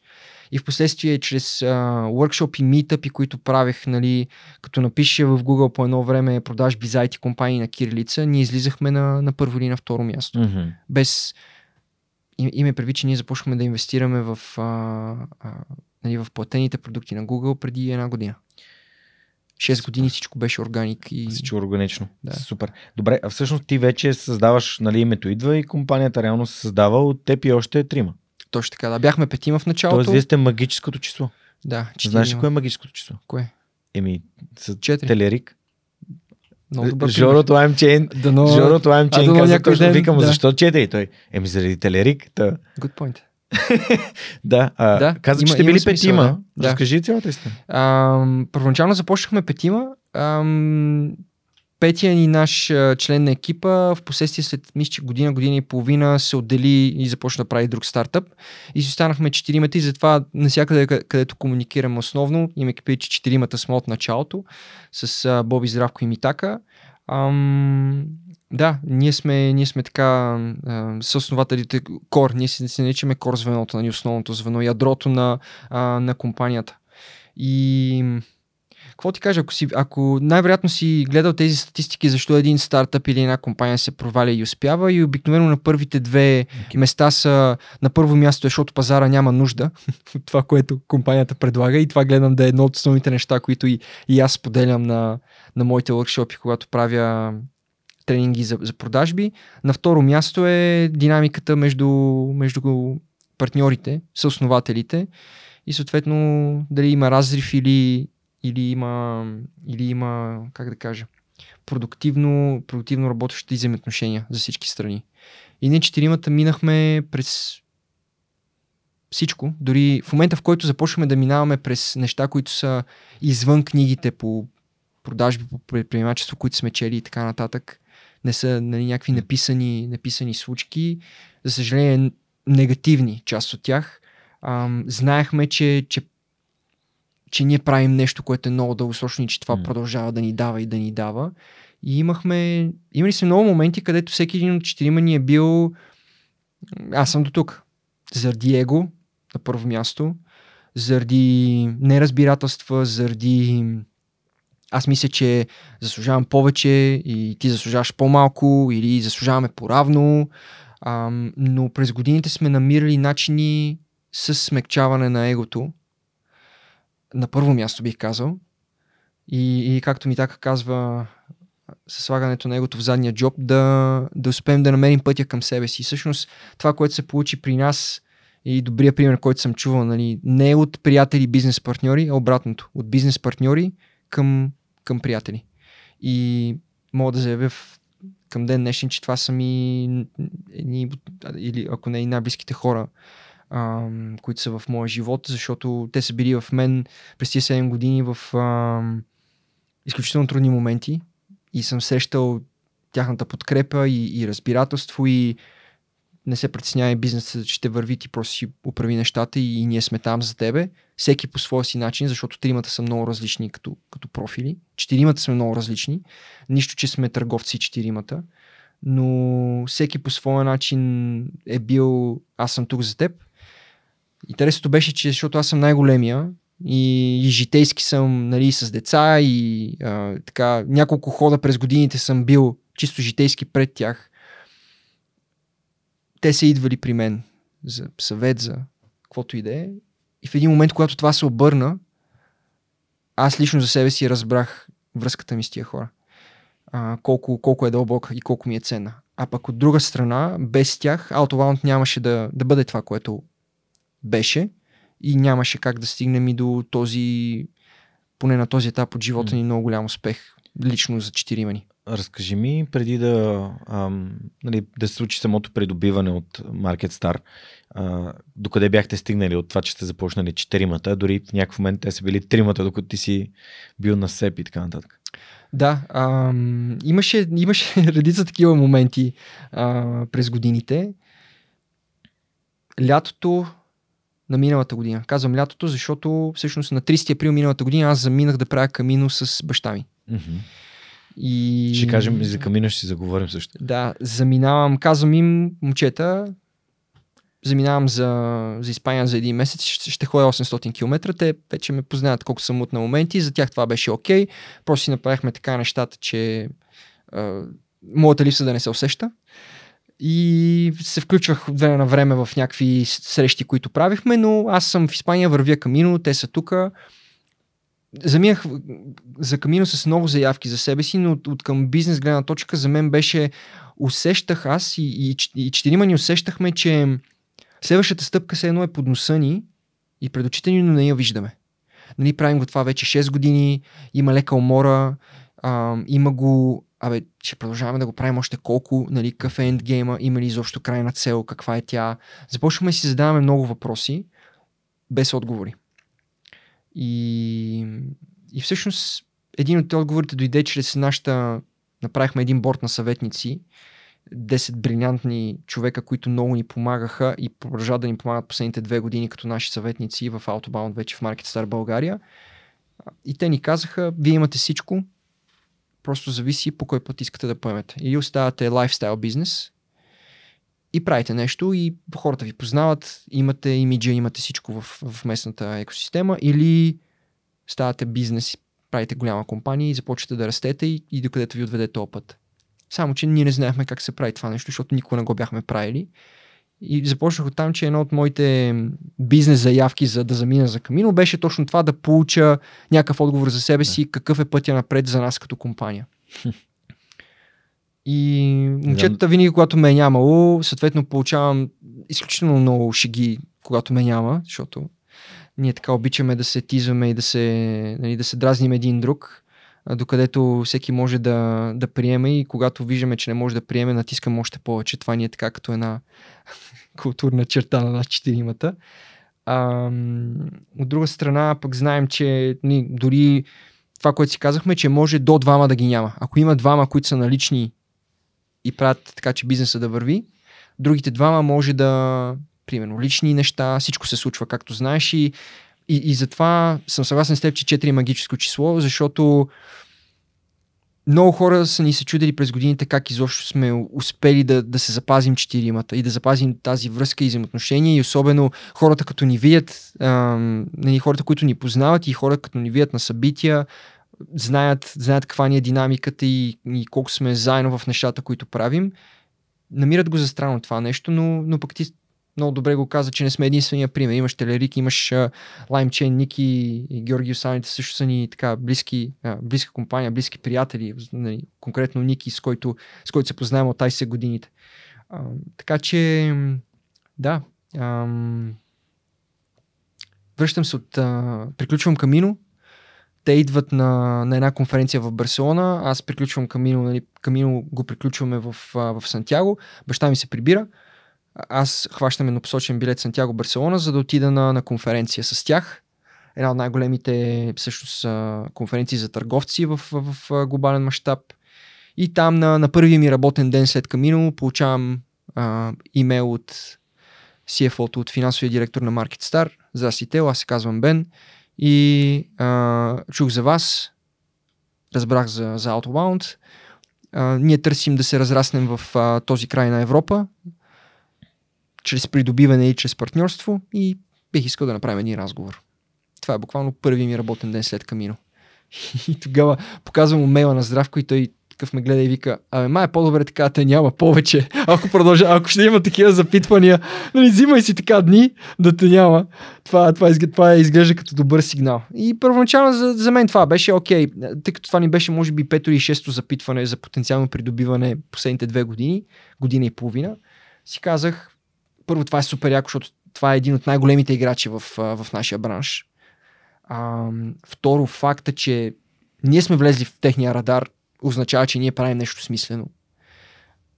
Имайки преди, че го правим вече от 6 години и половина.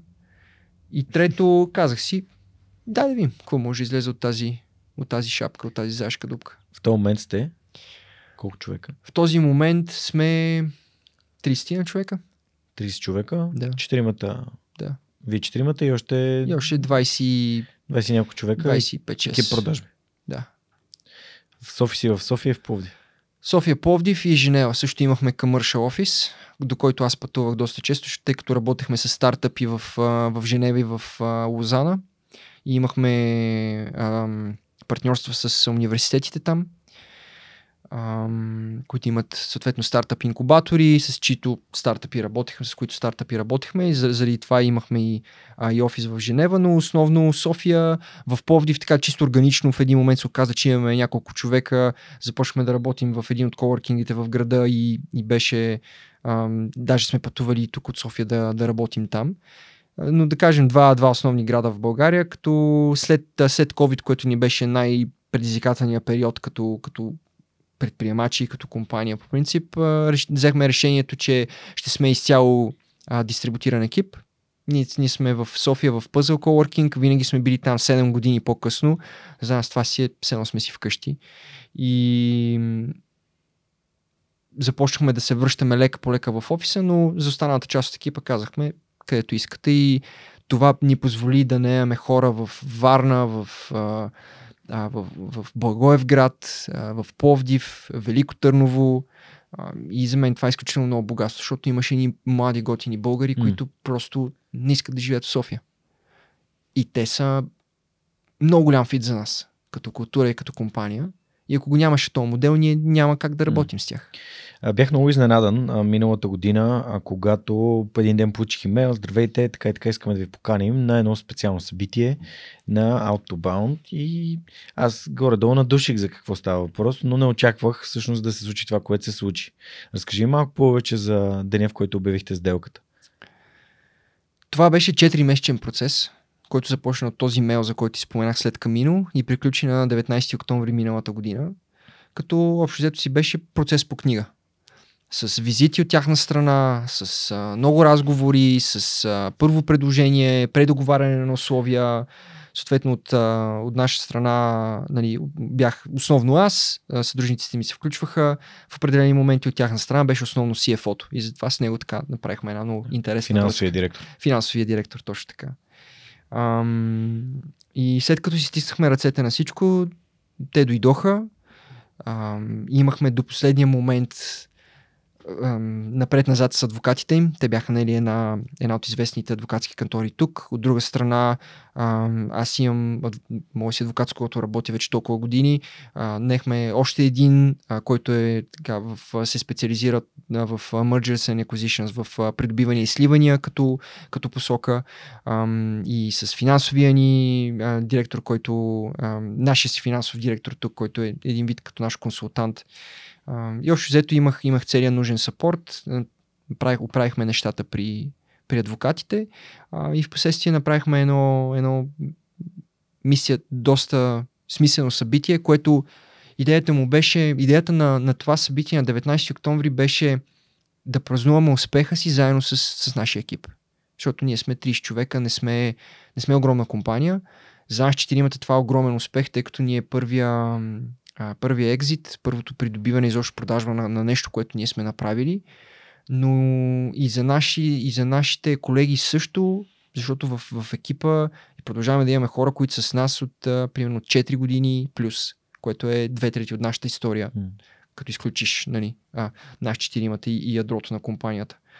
И плюс американците, нали, новите ни колеги, а, имаше няко... направихме преди, два дни преди, тъй като американците бяха много как да кажа, строги, какво можем да комуникираме, да няма течове на информация, тъй като нали, те си имат много голям маркетинг отдел, искаха всичко да бъде по книга и процеса да бъде изпълнен от А. А, съответно, заради времевата разлика имаше много напред-назад синхронизиране с нашия маркетинг екип, с начина по който ние трябваше да отправим посланията, в какъв момент. А, те бяха против, ние да кажем, на служителите ни преди самото обявяване, на което ти беше наш, наш гост а, с, а, с свърхчовекът. Но аз им казах, че няма как да ги вода на събитие, до което те до последния момент да не знаят за, за какво и да речи. на това събитие да им кажа, гайс, облечете се хубаво и стилно. И аз в последния момент да кажа ми, ние се продадохме. Нали? Това няма как да стане, защото комуникацията ни е друга. Да. А, и съответно те трябваше да се... Culture и strategy for breakfast. Културата изяжда стратегията за закуска. Абсолютно. И независимо, че не бяха съгласни, а, в крайна сметка им казах, че това е начин, по който го правим. Те не бяха съгласни, защото се притесняваха да няма някакви течове на да. информация, някой да не вземе да публикува нещо, да напише нещо. Ам... Което не се случи. Което не се случи, да. И съответно два дни преди обявяването, мисля, че беше понеделник и вторник, казахме на екипа. На следващия ден те се, се направихме една обща среща с, с вече нашия шеф, моят шеф, е, едно от какво се води? Chief Operations, Chief uh, Customers Officer на български Изпълни, т.е. не изпълнителен директор, директор, директор, който отговаря Опера... за клиенти да, и, за, и за, на оперативно ниво за цялата компания, която е 1500 човека. Направиха сеща и с него, докато аз бях с а, финансовия директор при адвокатите и там нищихме последни детайли около договора. Имаше, имаше леко напрежение, имаше по едно време момента, в който си викам, надявам се този човек да не ми е пред очите, защото съм готов да му скоча вече. По едно време емоциите ми бяха, това е сделката на живота ни към този етап и аз исках, нали, освен, че представям себе си, аз представям интересите на, на съдружниците ми и, и на цялата компания. И емоциите позволих си да ме позволих си да ме, да ме обземат. Звъня му, супер ядосан. Той не ми вдигна, което мисля, че беше едно от най-добрите неща, които можеха да се случат. Това е буквално, примерно, половин час преди да се видим с тебе в, а, а, в хотела, където беше събитието. И така имаше от всичко. Имаше от всичко, всичко завърши по възможно най-добрия начин, обявихме и може да звучи нескромно, за мен това е една хубава история за нашата екосистема, защото, както и преди малко ти споменах, една компания, която не е технологична компания, не е направена от инженери програмисти, намери своето място в, в IT индустрията, в IT света в България, обособи си своята ниша и, и своето място и своето име и всъщност направихме един, бих казал, национален успех, защото дойдоха едни от най-големите в нашия бранш и подадоха ръка и ни казаха, харесваме ви, виждаме голям смисъл в това, което вие правите и искаме да продължим да го правим заедно. Дали можехме да продължим без тях? Да, със сигурност. Нещата ще да са по корено различен начин от нещата, както са в момента, тъй като ние в момента преминаваме през един процес на интеграция в голямата организация. Но ам, правилният играч в правилния момент, на правилните условия и, и едно разбирателство между нас четиримата, най-вече, че това е посоката. Много ме впечатли на самото събитие, че свръхчовекът беше редом до Recursive, до специалния менеджер, до Forbes, наистина много разпознаваеми медии в контекста на бизнеса. И когато а, нали, приключихте с пресконференцията и съобщихте тази новина, че Market Star, Autobound става Market Star България, аз си спомням, че аз зададох въпрос на, на хората от Market Star, а, предвид пример в Дъблин, защото те имат едно разширяване към Европа, именно офиси в Дъблин. А, нали, какъв е, каква е идеята? Нали? Те просто да. изкупуват бизнес или просто а, искат да направят София да е Дъблин за Централна Източна Европа или по някакъв такъв модел. И последствие а, твоя така в момента ръководител, такъв а, след събитието дойде Пол и дойде и ми каза а, Are you staged? Тоест ти там, а, да. как да кажа, м- преднамерено сложен ли си там, за да, да задаваш точните въпроси? Въпрос. казах, не, аз просто правя подкаст и това е моята работа, да задавам въпроси. И ми стана много мило, защото после на самия коктейл много си говорих с тях, те дойдоха да ме питат, абе, знаеш ли за други пространства, където можем да си намерим офис и такъв тип неща. И това за мен беше много готино, защото те ам, използват една, едно, едно нещо, което преди може би 15 години съм научил от работа ми в uh, Faber Monsell, после Ecom. Uh, Global Reach, Local Knowledge. Да. Тоест, местните знаят неща, както и в Индия, които ти не знаеш. Точно така. Има начини, по които можеш да намериш много по-лесни отговори, когато търсиш, а не когато си мислиш, че знаеш всичко. И а, се надявам, наистина, от тук на сетне екипа от 30, а, така, доколкото разбрах идеята. Вече екип... почти 40 и нещо, да. Се разраства. Започва. Така, че, Започваме което е супер. А и в този ред на мисли, съответно, ако вие ще търсите някакви конкретни хора с конкретни профили, може да споделиш на аудиторията на свръхчовекът а, за Търсим къде... и не спираме. Като цяло на marketstar.com може да видите всичките ни отворени позиции. А, конкретно за отворени позиции в, а, в София, а, MarketStar България в LinkedIn. А, търсим търговци. Продължаваме да, да всъщност да търсим тези профили хора, които винаги сме търсили.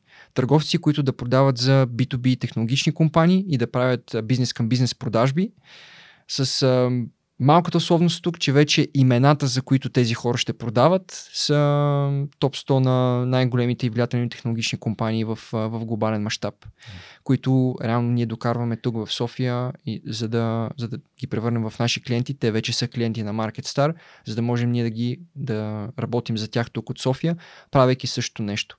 Това, което мога да кажа, че ние не, не правим, не сме кол-център, mm-hmm. не правим някаква, някакъв тип сапорт работа или нещо от сорта. Ние търсим търговци или хора, които искат да започнат кариера в това да продават за технологични компании.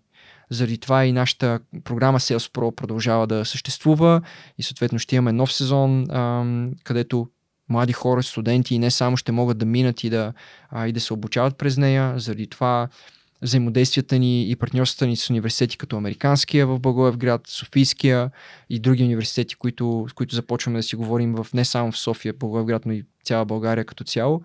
Просто вярваме, че има голям потенциал за това млади българи да започнат да продават за технологични компании. и че това нещо ние последните 7 години, ако така го оформихме като фундамент и пробихме партината и създадохме нишата, от тук насетне може да се върви само нагоре в по-голям мащаб и отново, може би не скромно, но аз вярвам, че до 5 години всяка една българска технологична компания ще има а, шеф на отдел продажби или хора в отдел продажби, които са на високи позиции, които са минали през MarketStar България. No. Или са били в Autobound, или в MarketStar. Ето това е една страхотна, нали, моя предприемачски ум тук вижда една страхотна възможност за хора, които занимават с продажби, искат да влязат в IT сектора, но не знаят как. Имат да. много добро ниво на английски, защото това е естествено е задължително. Абсолютно. А, и съответно могат да през вашия екип да придобият знанията и съответно да се развият до да си развият уменията. Естествено, нали, тук си давам сметка, че може би моята аудитория е много подходяща за това търсене, защото а, хора в общността на свръхчовека са Настя и Веско, които да. а, всъщност са а, колеги в, в твоя екип. Точно така, да. А, и си спомням историята на Настя, тя ми е съосновател и в Repulse, на, на нашия стартъп, човек с когото аз се запознах на един а, тук там кошер, тя е много проактивна. А, буквално вървя след мен а, с нейния приятел Симо, сигурно 15 минути, докато аз срещах с различни хора на тук там кошер и накрая се обърнах и казах, с някой искате да ви запознае ли? Тя, не, не, не, ние, ние теб те гоним. А, и съответно няколко месеца по-късно заедно бяхме в Able активатор да. номер 4. А, а пък сега Веско беше в а, Активатор 5 и съответно сега мине, преминава през програмата. Точно и много да. се кефя, че нали, имат тази свобода да се, да се научат на нови неща, да откриват а, а, общности, среда, в която да, да вирят и да се развиват и е, много се много Винаги се сме го стимулирали това вътрешно. Ам, Веско е с нас, откакто беше, не знам, много малък може би вече 3 или 4 години, откакто работим заедно с него и а, а, просто е впечатляващо да виждаш израстването на, на, на един млад човек. Независимо този млад човек дали в някакъв момент ще реши, че иска да е предприемач и да създава нещо свое или да, да, да смени попрещето, няма значение. Ние винаги сме гледали на, на колегите ни като първо човека, който стои срещу теб и, и реално как мога да ти бъда полезен, с какво мога да ти помогна. Винаги го има това нещо. А от друга страна за Настя, аз до ден днешен продължавам да си спомням интервюто с нея. А, и бях след, а, след като затвори, защото ни беше по телефона, тъй като тя имаше а, технически затруднения и не успя да се, не успя да се присъедини на, на видеоразговор. А така ни започна интервюто, минахме на телефона. След като затворихме, аз му казах, тъй като с Митака правихме интервютата, тогава и му казах, Митак, смисъл, той, тази девойка, този човек задължително трябва да работи с нас. И това е перфектния профил на хора, които търсим. Mm. От гледна точка на там, на където сме тръгнали, какво искаме да градим заедно и Ами, факта, че е в Пловдив, че ще си работи там, няма значение. Човека на първо място. И с растежа на компанията това ще става все по-голямо предизвикателство. Поставянето на човека на, на, на първо място и, и подбирането на правилните, на правилните хора, но а, съм сигурен, че отново връщайки се на фундамента, който сме положили последните 6-7 години, мисля, че ще, мож, че ще се справим с това нещо. Един от най-яките фундаменти, за които чух, че ти си положил пред себе си е да си президент на ISEC без изобщо си готов за и да нямаш всички умения, да си минал през бойното кръщене. Буквално сте хвърли в дълбокото да управляваш хора и екипи. Да. Така че а, тук искам да те питам за нещо, което изкочи като нещо, което аз забелязвам, слушайки, нали, а, слушайки теб. Хм.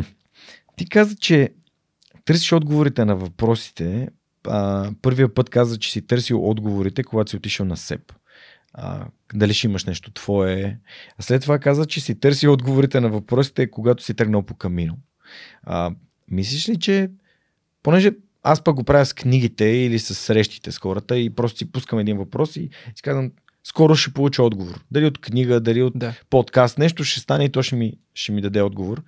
А, и тия отговори по много странен начин идват. Само ще дам иллюстрация тази сутрин на, на малкия мастермайнд, в който аз съм член. Се а, говореше за една тема как когато си, забран, си забраняваме нещо, примерно спирам а, алкохола или спирам някакви конкретни храни и, така, и как тялото се бунтува и как всъщност изпраща някакви сигнали и колко ние сме осъзнати за резултатите, до които стигаме.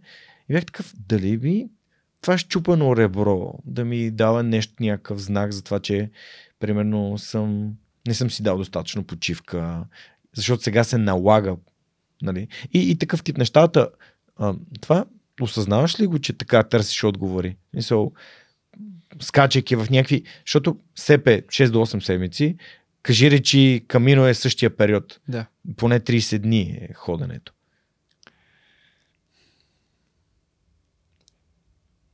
Декември 2016. А, когато записваш първи епизод. Декември, август е първи епизод. Аз го слушах декември. С okay. дата беше Слазър. в точно така, да. На 2 август е рождения да. ден на свърхчовек, ти вече си поканеш, защото си го свърхчовек. Как беше за теб това тогава? Беше ли част от този твой път? За търсенето. Факта, че правиш първи епизод, декември е, не знаеш дали, не знаеш какво ще стане след това, обаче, обаче правиш. Ми, аз съм много такъв тип човек, че ако нещо ми се прави, искам да го пробвам. Тоест, аз а, скачам и после казвам хоп. А, аз съм човек, звучи който познат. взимам таблет, слагам го и почвам да записвам. А, а джуджито това звучи яко. Разговора ми с Лазар за джуджито на 31 декември, буквално в 4 сутринта или в 5. И на първия работен ден за годината аз съм в Twisted и вече тренирам. Защото аз вече съм изпратил имейл още в 7-8 сутринта на 31 декември, че искам да запиша на пробните тренировки. И, и всъщност това, в моята глава винаги е било, това звучи интересно, искам да го тествам, искам да го пробвам, искам да видя за мен ли е. Да. Много, по много бърз начин, за да кажа, окей, не е за мен, не го правя. Или, вау, това е страхотно, искам да продължа да го правя. Тоест чрез правенето. Тоест чрез правенето, чрез действие. Learning by doing. Learning by doing, да. Да се, да се учиш докато правиш. Винаги при мен, при мен винаги е резонирало абсолютно същото и във всички неща, ти, ти избри конкретно две, аз имам такива ни ам, и като, като highlights, като такива по, по-светли ам, спомени и неща, които съм правил, като живота в Финландия, в Индия, преди това в Разлока, преди това в Белица, ам, и най- най-скорошните такива с продажбата на компанията, Камино, ам, целият ми предприемачески път. Доста често нямам да не кажа през по-голямата част от времето, нямам, нямам отговорите. И това на моменти ме побърква, защото се оказа, имайки предвид, че продължавам да уча за себе си, а, се оказа, че съм а, така, по-контролиращ тип човек, mm. който по един много интересен, завъртян и леко на моменти хаотичен начин иска да има един процес пред себе си. Иска да има един път и да тръгне по този път с а, някаква северна звезда там някъде. Дали ще я достигне, няма значение. Важното е да се върви по пътя и да го виждам. Но не знаеки, тръгвайки понякога по пътища, ти тръгваш с а, този пример, с, когато караш по горски път с фарове и виждаш само на, само на 5 метра пред теб или на 10 метра пред теб. Нали, около, страни от теб може да има чудовища, пропасти, ам, каквото се сетиш негативно, но ти виждаш само пред теб, защото до толкова ти стига погледа. До толкова, не, до толкова ти стигат до толкова ти стига информацията, която имаш за, за това, което те обгражда. И когато съм бил в едни такива моменти, където усещам, че, че, че има нещо там и усещам, че нещо ме чака, но не знам какво е. И не знам къде и защо и в какъв момент ще, ще се появи. Контролер отново казва, окей, какво можеш да направиш потенциално, ти да го изпланираш и да го привлечеш към себе си, че да, да ти даде някои от тези отговори, които търсиш. И това винаги за мен, както ти споменах, аз винаги съм бил фен на направенето, никога чак толкова на теорията. За мен винаги това е било окей, ще замина някъде, ще направя еди какво си, ще направя една благотворителна кампания или, а, или ще отида на камино, за да, за да остана малко навътре в себе си и основното нещо е да пусна контрола. Нали, темата за запускането на контрола, мисля, че всеки един предприемач може да се припознае в нея и не само предприемач, много хора могат да се припознаят в нея, защото ти искаш нещата да са, аз искам нещата да са по начина по който съм си определил и, и те да се случват в точния момент и даже имах един момент а, към 30 си годишни, аз съм на 33 в момента, където си бях а, все едно си бях изпланирал целият път напред. Mm-hmm. Не в най-малки детайл, но, но, но знаех mm-hmm. как искам да продължа следващите 50 години от живота ми. И след и промени, а, които ми се случиха в, а, в а, личен аспект, осъзнах, че това е била най-голямата глупост и, и това е била и не самочувствие, напротив арогантност от моя страна да, да си въобразявам такива неща. Знаеш ли, на Ебо активатор има една игра с столове? Знаеш ли за кой игра ти говоря? не съм сигурен. Дето, дето падаш свободно? Или? Не, дето има един стол свободен за лове и газели, знаеш ли? А, окей, okay, да. Игра ли си? Да. А всъщност последния път на последния активатор там аз си играх, защото от една година мисля как тази игра може да бъде спечелена. И си представях, че мога да я спечеля сам. И хубаво две минути мога да спечеля сам. С щупеното си ребро. Обаче накрая просто се уморяваш. И понеже преди това участниците правиха, след това се правих сам заедно с всички хора от екипа, организаторите. И когато всеки споделяше за играта, и аз накрая им казах, това е моят живот и на начал. Тоест, моят живот е реално в неговата същност. Как се опитам да правя всичко сам. Mm. И ме понякога не знам как да дам на другите възможност да ми помогнат. А, тоест не, не мога да... Аз не съм контрол, такъв тип контролиращ човек, но не знам как да, да делегирам, не знам как да дам и това, това реално може да е това да пуснеш контрола, да кажеш, окей, имам е доверие на тези хора. Да. И, и всъщност, Опитваш ли се да го промениш?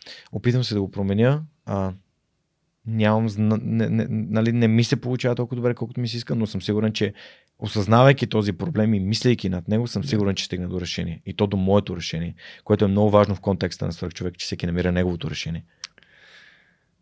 Ние сме изтъкани от травми, всеки един от нас, независимо дали го осъзнава или не. Има една малка, много, много миниатюрна цифра от хора, които да кажем, че не са за да не говорим в абсолютизми, но повечето от нас са изтекани от травми. И когато си предприемач, а, скоро е някаква тема, по която си разсъждавах, до голяма степен това какво правиш в носейки шапката на предприемач, стъпваш върху тези неща също. И дори идеята, че ти искаш да започнеш нещо, отново стъпва и върху това. И хората доста често питат, добре ти нали, самоук ли си, някой учил ли те, някой дал ли ти е пример. Мен никой не ме е учил да правя това, което правя. Нашите до, до ден днешен продължават да, нали, да...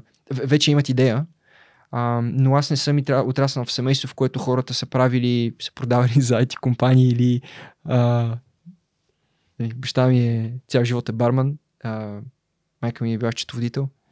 Съответно, това, което си говорихме за learning by doing, но идеята ми беше, идеята ми тръгна от там, че поглеждайки навътре, и, и всъщност така, поглеждайки много добре с огледало, с помощ от терапевт, да кажем дори, mm-hmm. или, с, а, или с обратната връзка, която може да получиш от близки хора, които доста често може да не е най- най-адекватната, защото в крайна сметка те, те гледат за, за те мислят твоето добро и гледат за твоето добро и могат да, да изкривят малко а, реалната представа. Но поглеждайки навътре и, и минавайки през целият този процес на, на, на опознаване на, на, на себе си на първо място, ам, мисля, че може да ти даде много отговори. И вече да спрямо това да, да видиш защо правиш нещата, които правиш. И отново се връщаме на въпроса защо. Защо тръгваш по пътя, защо правиш камино, защо стартираш подкаст. Защо продължаваш 333 епизода по-късно? Защо продължаваш да правиш подкаст? А, защо седим в момента тук двамата mm. и, и, и говорим за тези неща и всъщност аз знам част от тия отговори и хората, които ще го гледат това нещо или са гледали някои от предишните, какво ще си вземат, как ще, ам, как ще се получат от, от опита нали, на, на мен, на теб и на, на всички твои гости, които някога са били и ще бъдат от тук насетне. Ам, това е безценно. Имам един любим цитат на, на Питър Сейч, който ми гостуват преди, може би, около две години вече.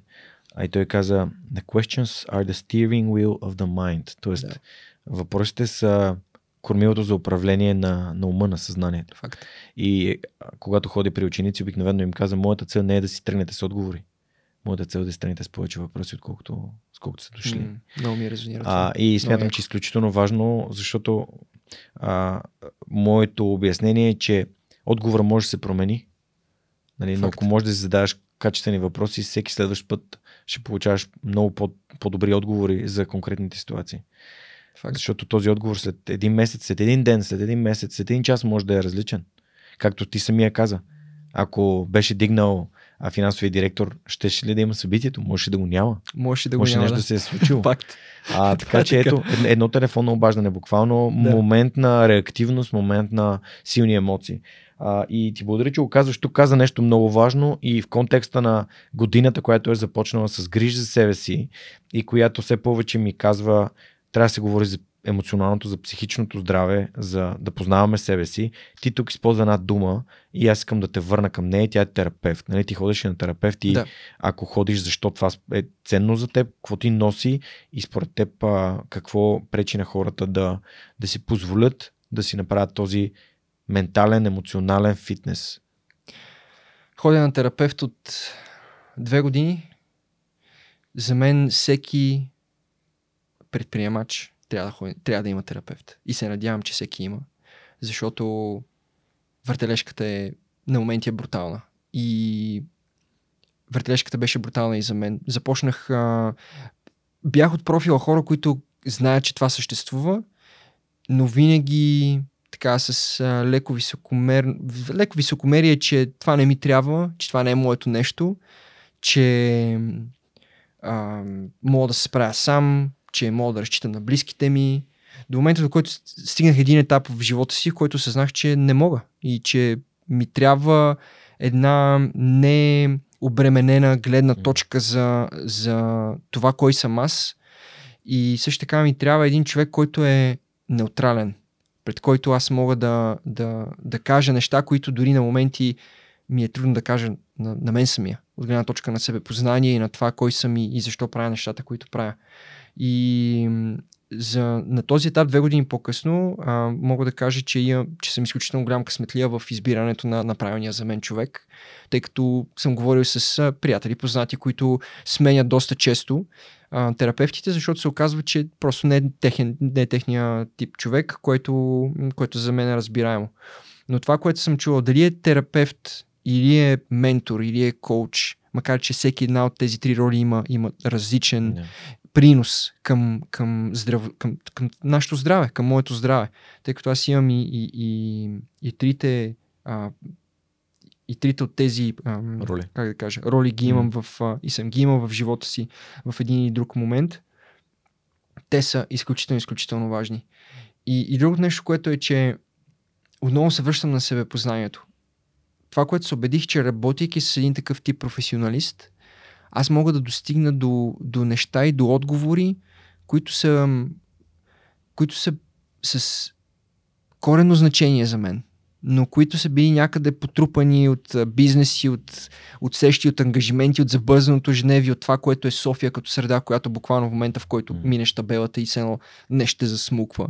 Защото това е града, това е големия град, принцип, не само София. И работата с един такъв човек просто ми даде а, едно страхотно и продължава да ми дава едно страхотно огледало. Как, понеже използва този то е много трудно, но все пак ти как сами успя да намериш човека, който е подходящ за теб? Чрез препоръка. Чрез препоръка? Да, от човек, който много добре ме познава, ме препоръча. Ам... Те препоръча или препоръча него на теб? Второто. Препоръча да. ми да се свържа с... Този това беше една дама, да, mm-hmm. С която работих в, а, буквално в един от най-трудните моменти от, от съзнателния ми живот, който беше преди две години. А, и с нея работихме около, може би, година, ако не се лъжа. И след това просто стигнахме до един етап, който последствие разбрах, че е идеалният етап на, на стигане на вза, взаимоотношенията и връзката терапевт-клиент, който е да изчерпиш тази връзка. Вече да, няма, да нямаш нужда от нея. А, и това си стана съвсем органично. Ние приключихме там, но аз продължавах да имам нужда да работя с такъв човек и така си намерих отново чрез препоръка. Ми беше препоръчена друга дама а, от една наша обща приятелка с теб, която чрез нейната препоръка се свързах и буквално от първата среща, това ми е втория, нали, mm. втория терапевт в живота ми, човек с който е свързан по тази тема. Отново директен матч и, и много, добра, много, добра, много добра свързване на база на това какво е как съм аз в момента и от какво имам нужда. Супер. Много да. ти благодаря, че го казваш, защото повечето хора не знаят как да си намерят терапевт и препоръката е страхотен начин. Той е малко като при гаджетата, нали? Знаеш, да. имаш готини приятел и приятелка и трябва по някакъв начин, ти виждаш как те биха си паснали и можеш да инициираш нещо такова, но а, супер. Така и ам, само за хората, които ни гледат и слушат, бих казал, че не е задължително това да сработи. Т.е. Да, да, не дават много, да, да. големи, много голяма тежест и очаквания, особено mm. към човека, а, който е направил препоръката. И за, за, заради това нещо трябва да се пробва, докато реално не видиш какво работи за теб. А масата хора, аз бях в, в тази позиция, не правят разлика между... За тебе mm. ролята на човека е терапевт но не правиш разлика между различните школи, през които преминават тези хора. Какъв е фокуса във всяка една от тези различни а, а, нали, психоаналитични и терапевтични школи, как единия се различава от другия. Повечето хора нямат абсолютно никакво знание за, за това нещо. А е важно. Много е важно. Супер. А, смятам, че е перфектният момент да отидем към въпросите на нашите приятели от Йотпо. Супер. А, първият е от Жули.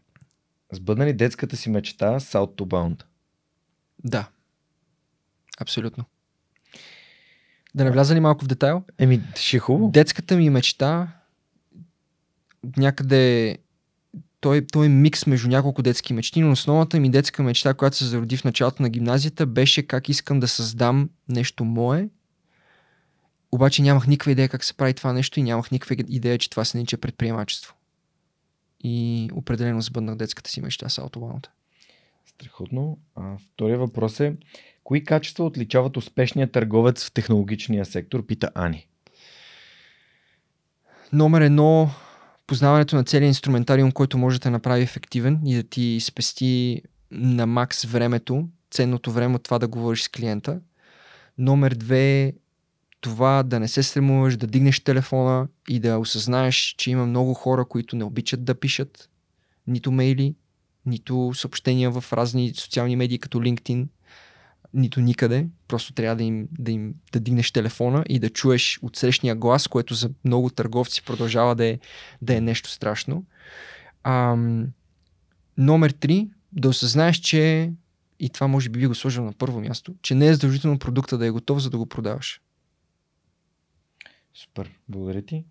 А, аз ще питам повече и за това как да станеш според теб добър търговец, защото смятам, че има хора, които може би търговията усещат, че им върви, получава да. им се и как да, да качат на нивото.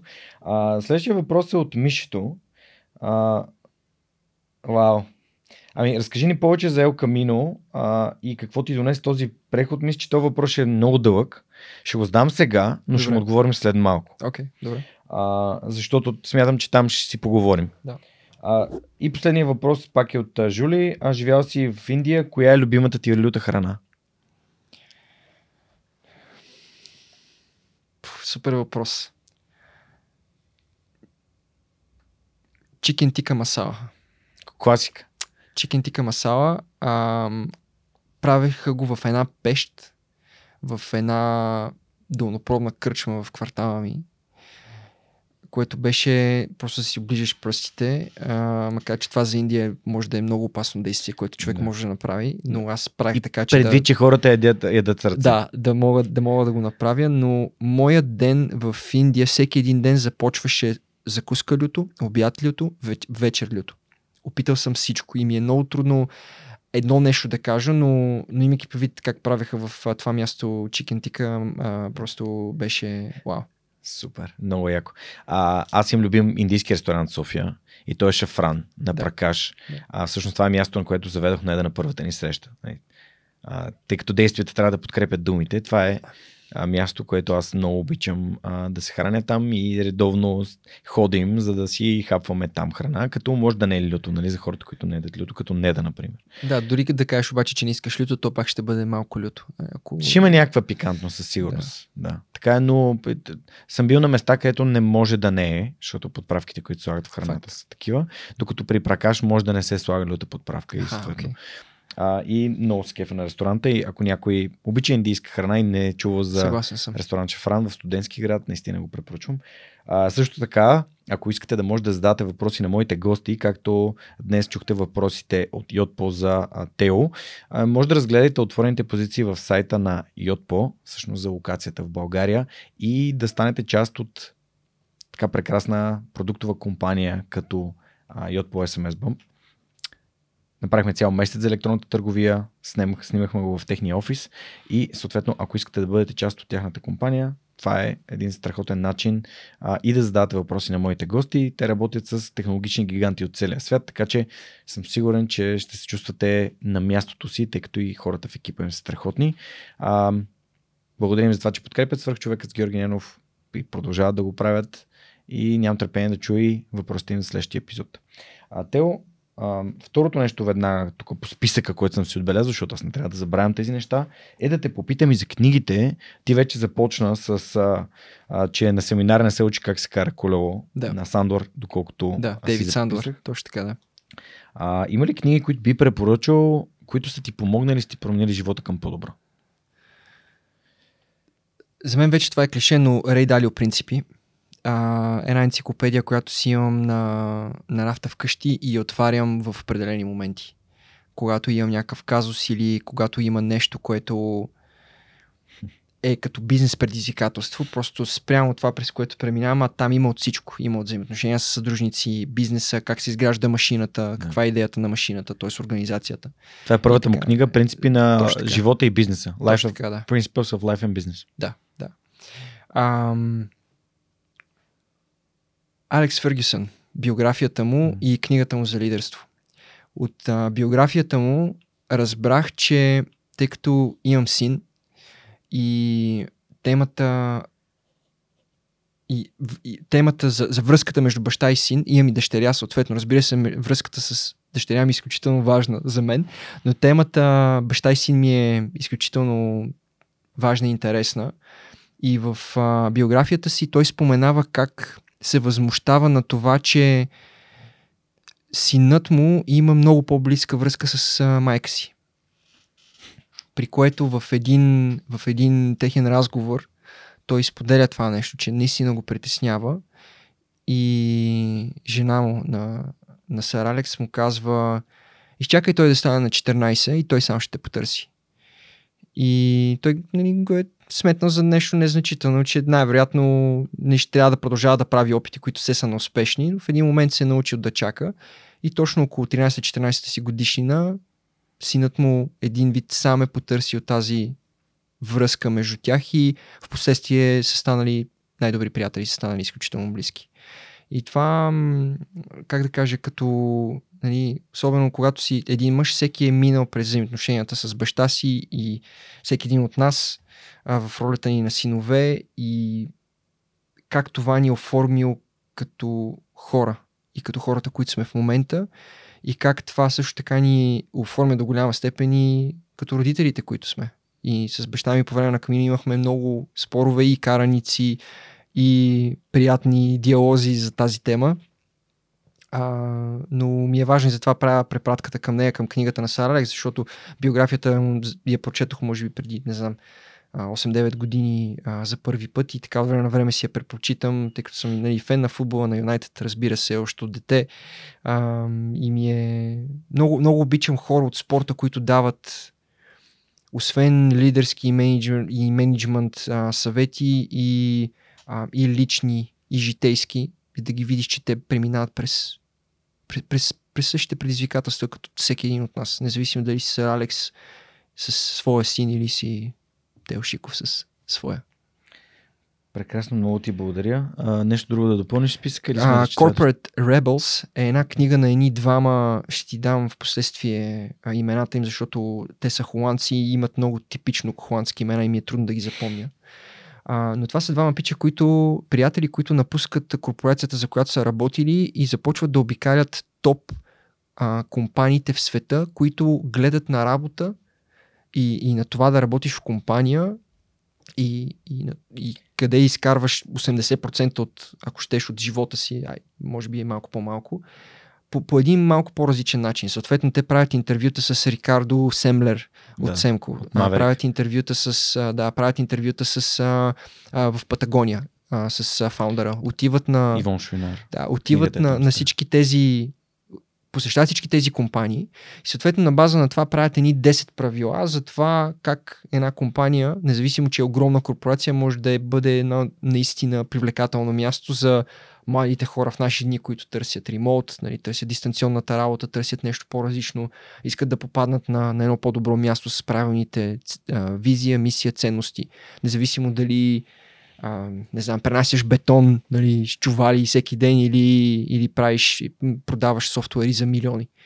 А, и тези холандци ги намерих съвсем случайно през LinkedIn а, в, а, преди години и съответно те написаха от блога си, а, написаха тази книга. А, да, ще ми страхотна идея. Те благодаря ти. И последната, а, The Road Less Traveled, mm-hmm а, на български, мисля, че се превеждаше изкуство, изкуството да бъдеш бог на Майкъл Скот Пек. Ам, където всъщност английското, българският превод изключително много ми допадна, но английското The Road Less Traveled, нали, пътя по който се много хора избират да пътуват. Да се пътува най-малко, най-малко всъщност mm-hmm. пътя навътре, към нас самите. А, авторите са Йост Минар и Пим Демор да. ако ги произнасям правилно Точно холандците, да. но наистина са доста традиционни, а, така, традиционно холандски имена. А, супер, страхотен списък с книги, благодаря ти много, Тео. И тук имам един специален а, подарък за теб а, с а, Георги Стеноилов, създателя на Петка Мърън. Сме решили тази година на всички гости в Сръх човека да подарим една турба ключове книга, която преиздадохме, защото трябва да се знае, че Сръх човеци винаги е имало. А под заглавието на книгата е 12 разказа и новели по истински случаи за достоинството на българина. Аз вярвам, че хора като теб, които дават добър личен пример, биха могли да увлекат а, с а, а, действията си, с резултатите си, а, които им дават прозрачност на действията, разбира се. А, хората да следват и да постигат своите, да мечтаят смело и да постигат своите мечти. Така че заповядай, Много подарявам ти я. Супер. Страхотно. след малко ще ти напиша. Обичам да получавам книги. Ами надявам се, че ти харесва. Ние преиздаваме, защото хората не трябва да забравят за тази книга. Хората не трябва да не знаят, че е има и че е имало. А, и за това а, 15% от приходите отиват за фундация Джон Шородев, която организира национален ученически конкурс. И съответно сме дарили над 100 книги на Националната библиотека, за да може в, а, навсякъде из България да има и да може да се чете от хората, които не, нямат възможността да си я купят дори. Няма как да, да не кажа, че изберете тази книга, ако желаете да разберете, че времето, в което живеем, едва ли е най-трудното. Просто веднага го фиксирах това нещо и съм... Мисля, че съм много съгласен с това. Ами- Независимо колко ни е трудно, имайки предвид истории, които съм чувал от нашите родители, например, и бабите и дядовците ни. Ще се радвам на обратната ти връзка, като я прочетеш. А, а, благодаря ти, Тео. А, следващото нещо, което естествено трябва да те попитам, защото както и в началото на разговора си, си говорихме за, за партньорствата и за това а, с какви партньорства реално има свръхчовека, с какъв тип компании и какви партньорства търся.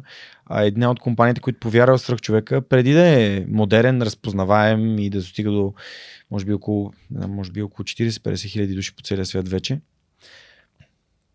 е Superhosting BG, а, компанията, която е абсолютен лидер на хостинга и домейна и изграждането на онлайн присъствие в България в контекста на вебсайтове. А, и всъщност въпросът е, ти каза, че нямаш вебсайт. А, всъщност а, на, в момента на MarketStar България няма вебсайт, нали така? Да, да, централизиран сме marketstar.com. marketstar.com, окей. Okay. когато имахте всъщност сайта на Autobound, а, може да го опишеш с три думи?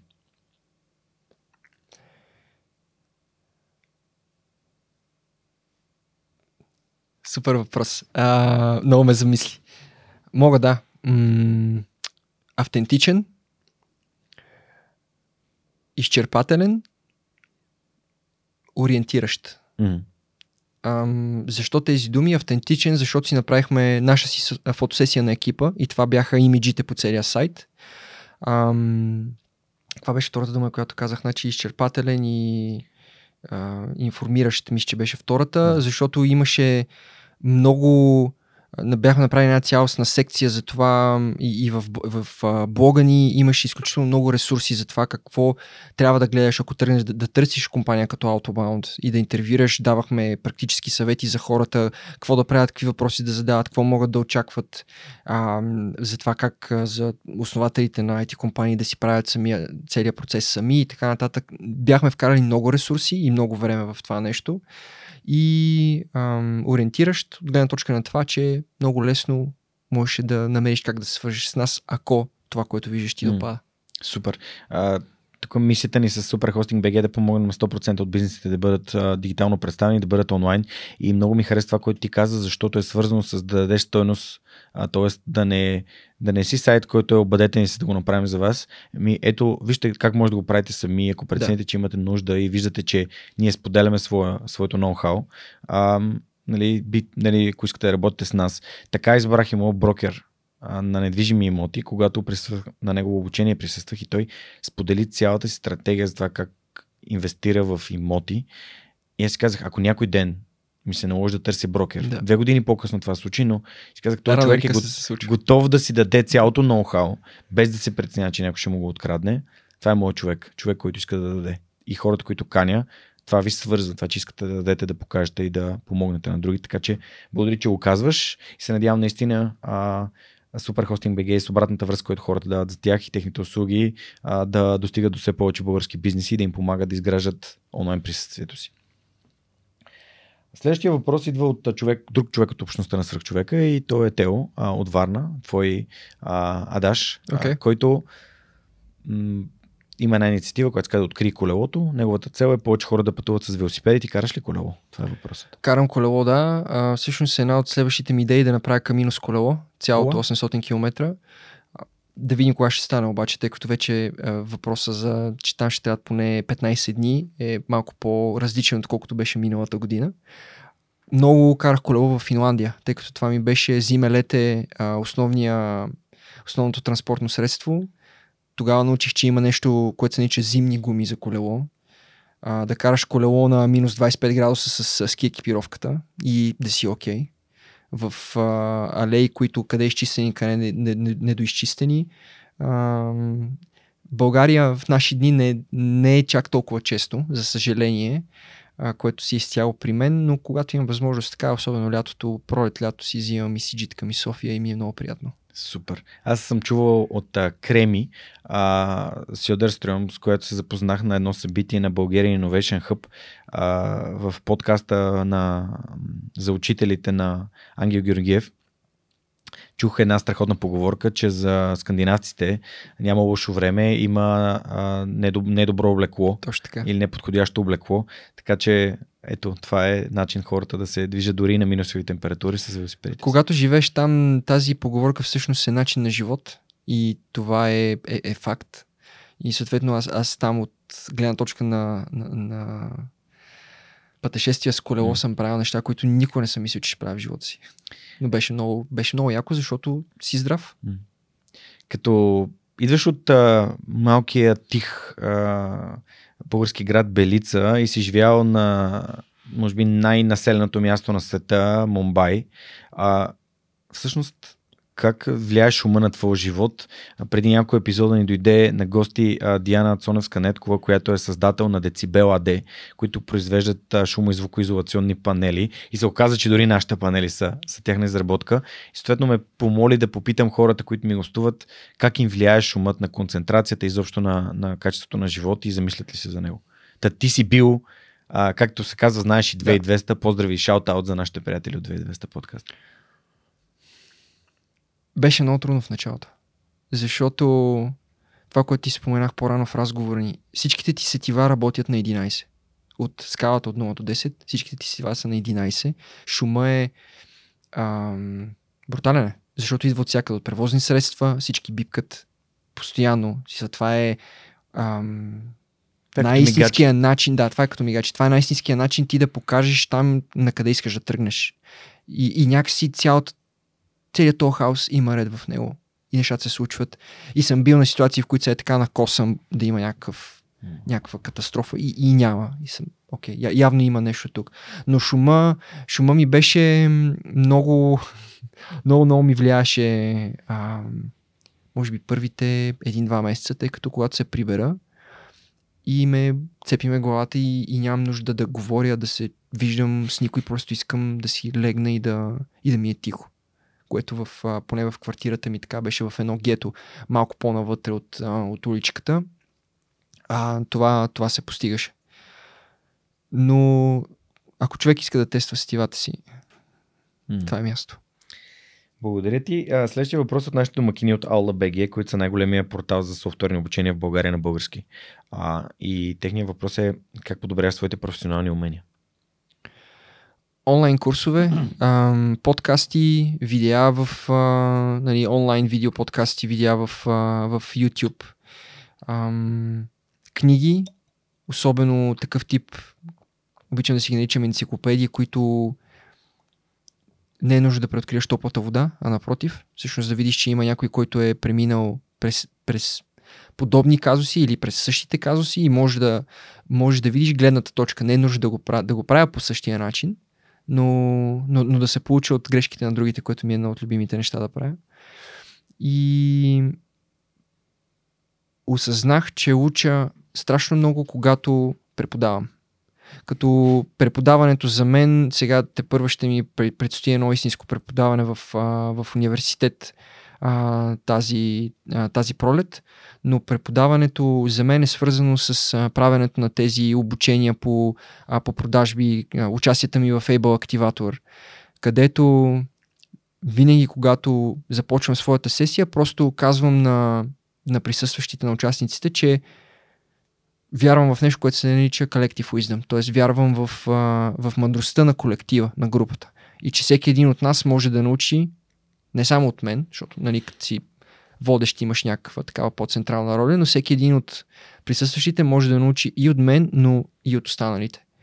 И аз също уча по този начин. И установих, че наистина, че преподавайки отново, използвам тази дума, аз уча много, много, много качествено. Супер. Благодаря ти. А, за хората, които слушат и гледат свърх човека, на Aula BG може да вземете 20 урока напълно безплатно от софтуер по избор и така съответно да спестите време и усилие и ако търсите а, систематизирани знания за конкретни софтуери, мисля, че това е вашето място. Аз самия се опитвам да помагам на хората да им хедхънтвам а, експерти на, за различните софтуери, които наистина по готино увлекателен начин да преподават тези Да. знания. И тук а, Тео бих казал за една от най-силно направилите ми впечатлени системи, които съм чувал за придобиване на квалификация в която и да е сфера, а, по-голямо, по-малко или равно, или плюс-минус и равно може да бъде намерено на различни места по различен начин, а, че а, е хубаво да имаш човек над теб, т.е. твой ментор, човек, който е там, където ти искаш да бъдеш в сферата, в която ти е ментор, а, не човек на твоето ниво, с когото можеш да се съревноваваш, за да има този стимул и мотивация да ставаш все по-добър и да, а, да не се а, примиряваш с окей, аз съм достатъчно добър и човек, когато да учиш, т.е. твой стажант или някого, на когото да помагаш да става по-добър и така, съответно ти разбираш по-добре нещата, които можеш да му преподаваш. Да, много добре казвам. И аз се стремя да винаги да имам такива хора в живота си. Дори да. като гледам за хора над мен, и нали, търся хора, които имат семейството, което аз искам да имам и бизнеса, който аз искам да имам а, и живеят живота си така, както аз бих искал да живея моят живот. Правят нещата, които аз бих искал да правя. Да карам ски, например. Да се грижа за тялото си, за здравето си. А, да бъда родител, с когото децата могат да общуват, да. а не такъв, който само виждат, когато вечер, сутрин на закуска и вечер на вечеря. А, и така. Много ми резонира това, което казваш и всъщност аз усетих ам беше миналата година една такава липса и, и а, от гледна точка на човек, на, на когото аз да бъда ментор и заради това се включих в Ментор Де Янг и няма как Супер. да не спомена Ментор Де Янг. Сашо, който а, освен, че също Тайсек а, беше един от първите ни служители в Outbound преди време. Стига, бе. Него го познавам, да, от, мисля, че беше още в гимназията тогава, когато работи при нас и, и поддържаме връзка още от тогава. Говорите за преди 5 години, може би, mm. да не минаха и повече години и съм изключително щастлив, че тъй като работя с него, че мога да го подкрепя в, в неговия предприемачески път и, и съм много горд от, от това, което прави, бидейки на 22-3 години. тук си взех и нещо за себе си. Благодарите, че го споменаваш. А, всъщност, нали, съм си чудил за, за продажбите на нещата, които свърх човека прави. Обаче никога не съм си мислил, абе, що не питам Тео? И ето, сега си записвам, защото възможност. споделям наистина този разговор, който ние водим, нали, абсолютно автентичен. А, така че записвам си да те потърся извън а, нещата, за които си говорихме по-рано, а, за да те попитам това как според теб а, да, а, мога да благодаря ти. Мога да, да може би пропускам неща, за които може би ти, ти, ти би могъл да ми помогнеш. Алекс Граматиков е много готин. Аз знам, че е част от Ейвъл. Оги Василев го спомена да. също. И също така Алекс а, отскоро ходи на джуджицу.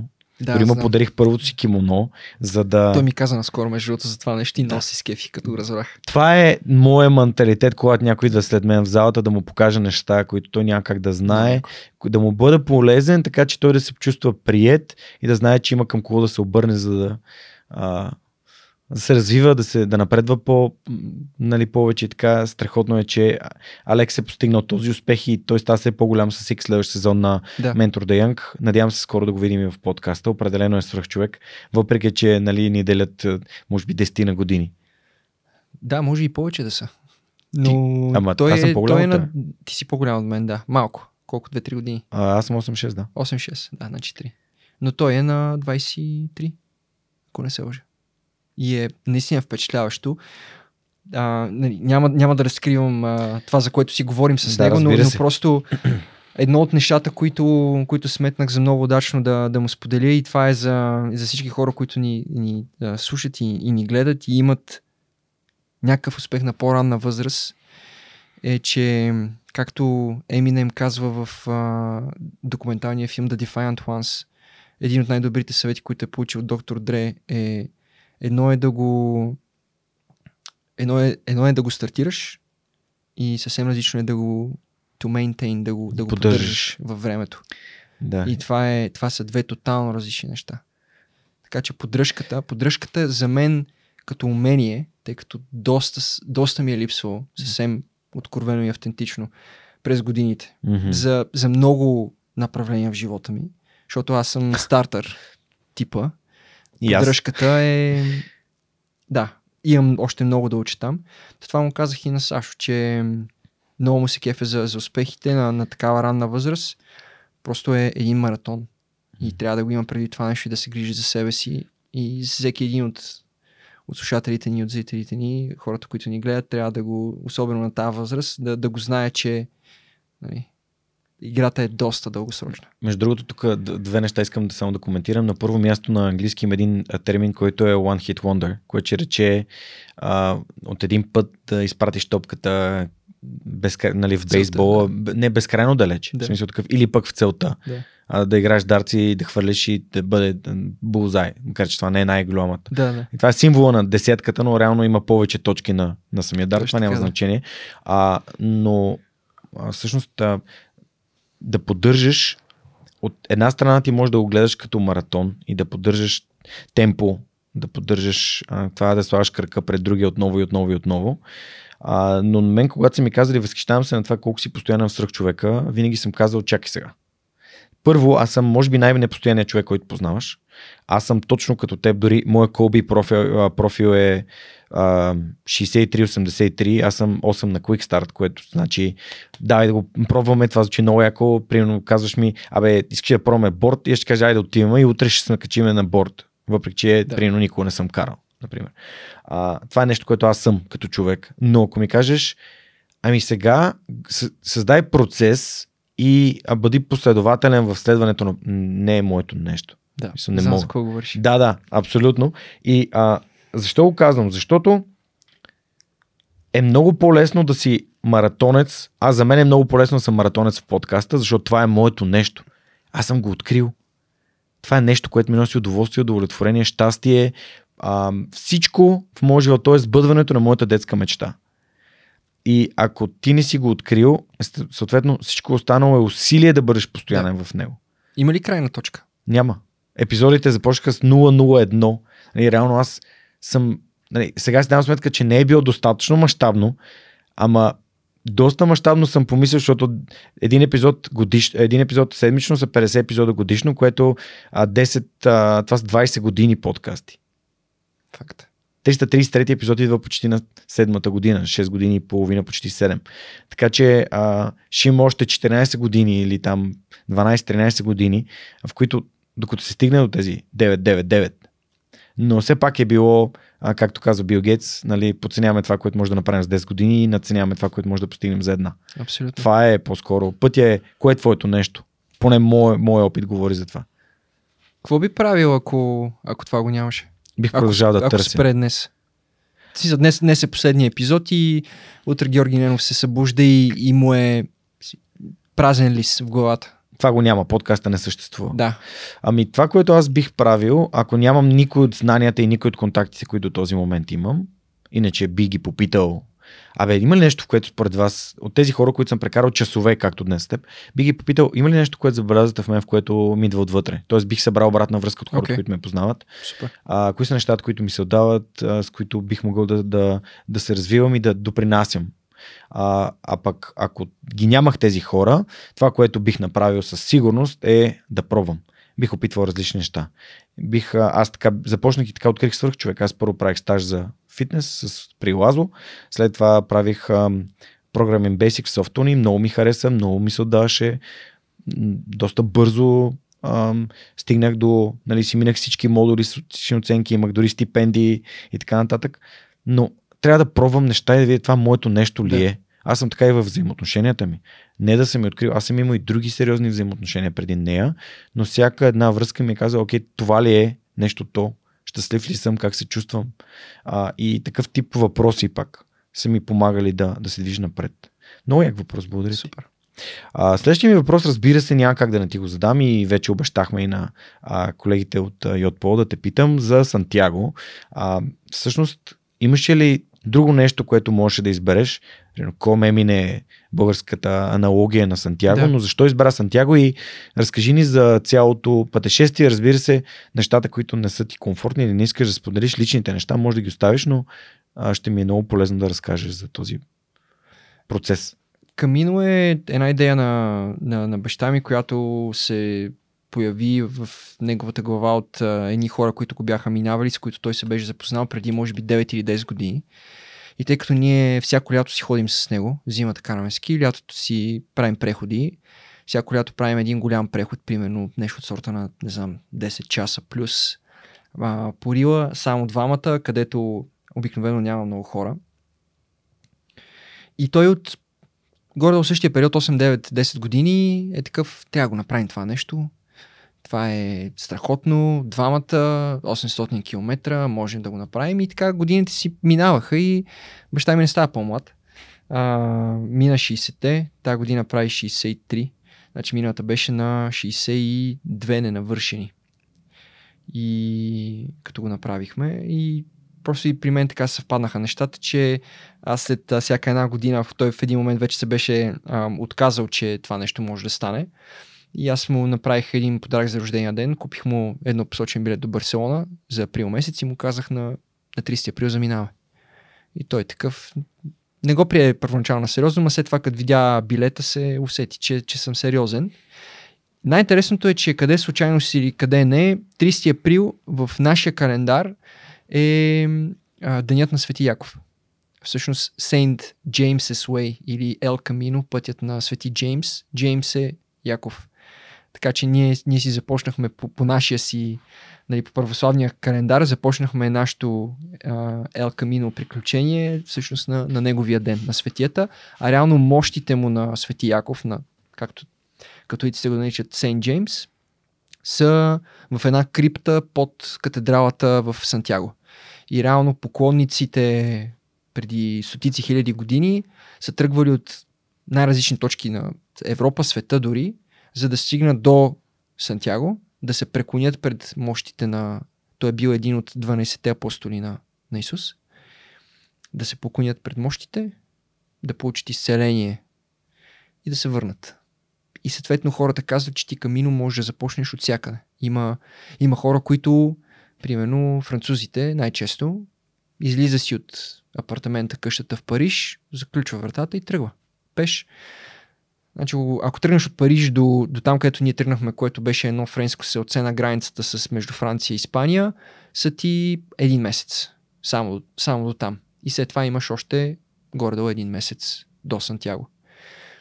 А, както може да се досетиш, това го правят хора с доста време, затова възрастовата група на хора, които, които виждах на камино, бяха около възрастта на баща ми, примерно 55 плюс, основно. А, много американци, а, имаше хора, разбира се, от всякакви националности. Испанците, те бяха последните 100 км основно, но имаше и преди това. Имаше и млади хора, но младите хора не бяхме чак толкова много като нали, като, като част от потока, а, имайки предвид, че беше и оф-сезон, нали, извън сезона, обикновено да направиш камино е всичко, което е до април-май и след това есента септември-октомври. Най- най-зетия период е юни, юли и август, заради където отпуски. и жегата, да, и заради отпуските, заради летните вакансии има много хора, които го правят тогава, но аз, често казвам, имайки предвид май месец каква жега беше по едно време, а, не знам как би било в, в тия моменти. И така направихме е, еднопосочен до Барселона, след това взехме влак до Памплона, а реално Памплона е, пътя минава по него, първите 75 км минават през Памплона, т.е. ние направихме малко наобратно, защото взехме едно такси. Аз а, в един от камино форумите се запознах с един дякон от а, мисля, че беше канадец. А, и с жена му. И те пристигаха по същото време, по което и ние. Се оказа там в един форум си писахме. Просто го питах така и така, искаш ли да... Защото няма никакъв транспорт. Не го измислихме по възможно най-добрия начин, но си бях казал, че ще се опитам да не планувам всичко до най- най-малкия детайл. И затова се оказахме в Памплона. Ам, с единствения вариант, един автобус, който изпуснахме единствения през деня и оттам път на обратно към Сен-Жан, което е малкото гърче във Франция. Взехме едно такси, заедно с дякона и жена му и така а, отидохме в, в и на 2 май а, започнахме и финиширахме на 4 или 5 юни, ако не се лъжа беше. 30, колко идват? 30, около 34 дни а, беше цялото нещо, 800 км, като тук изключвам километрите, които ние сме навъртели, докато ходим из разни гърчета да, Разглеждаме. да разглеждаме, защото това натрупва още повече километри. И Камино е, предполагам си го чувал този термин the flow of life, потока на живота. Mm-hmm. В смисъл ти влизаш в потока на живота и нещата просто се случват и си с правилните хора, които са там с, а, с, нали, с, техните, с техния си живот, с тяхното житие и битие, с техните проблеми, но и с, а, и с хубавото.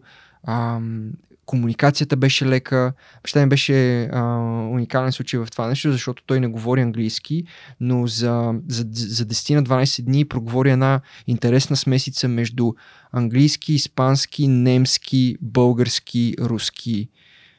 И, и хората го разбираха, а, всички го познаха по пътя, защото той постоянно си свиреше Beatles, например а, и други песни си пеше такъв вечно смихнат щастлив и, а, и запознахме се едни американци и те винаги бяха изключително чудени от това как нали, Стефан може да е винаги така усмихнат и да му е готино и да независим нали, от, от всичко, имайки предвид, дори той беше по-възрастен от тях.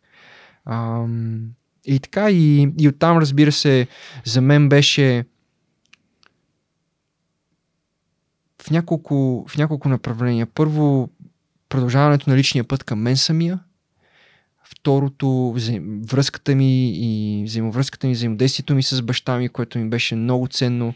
И третото, просто да, да, да, да намеря тия отговори, ако щеш дори за бизнеса, които, както споделих по-рано в разговора, ни знаех, че са ми пред носа, ама не ги виждам.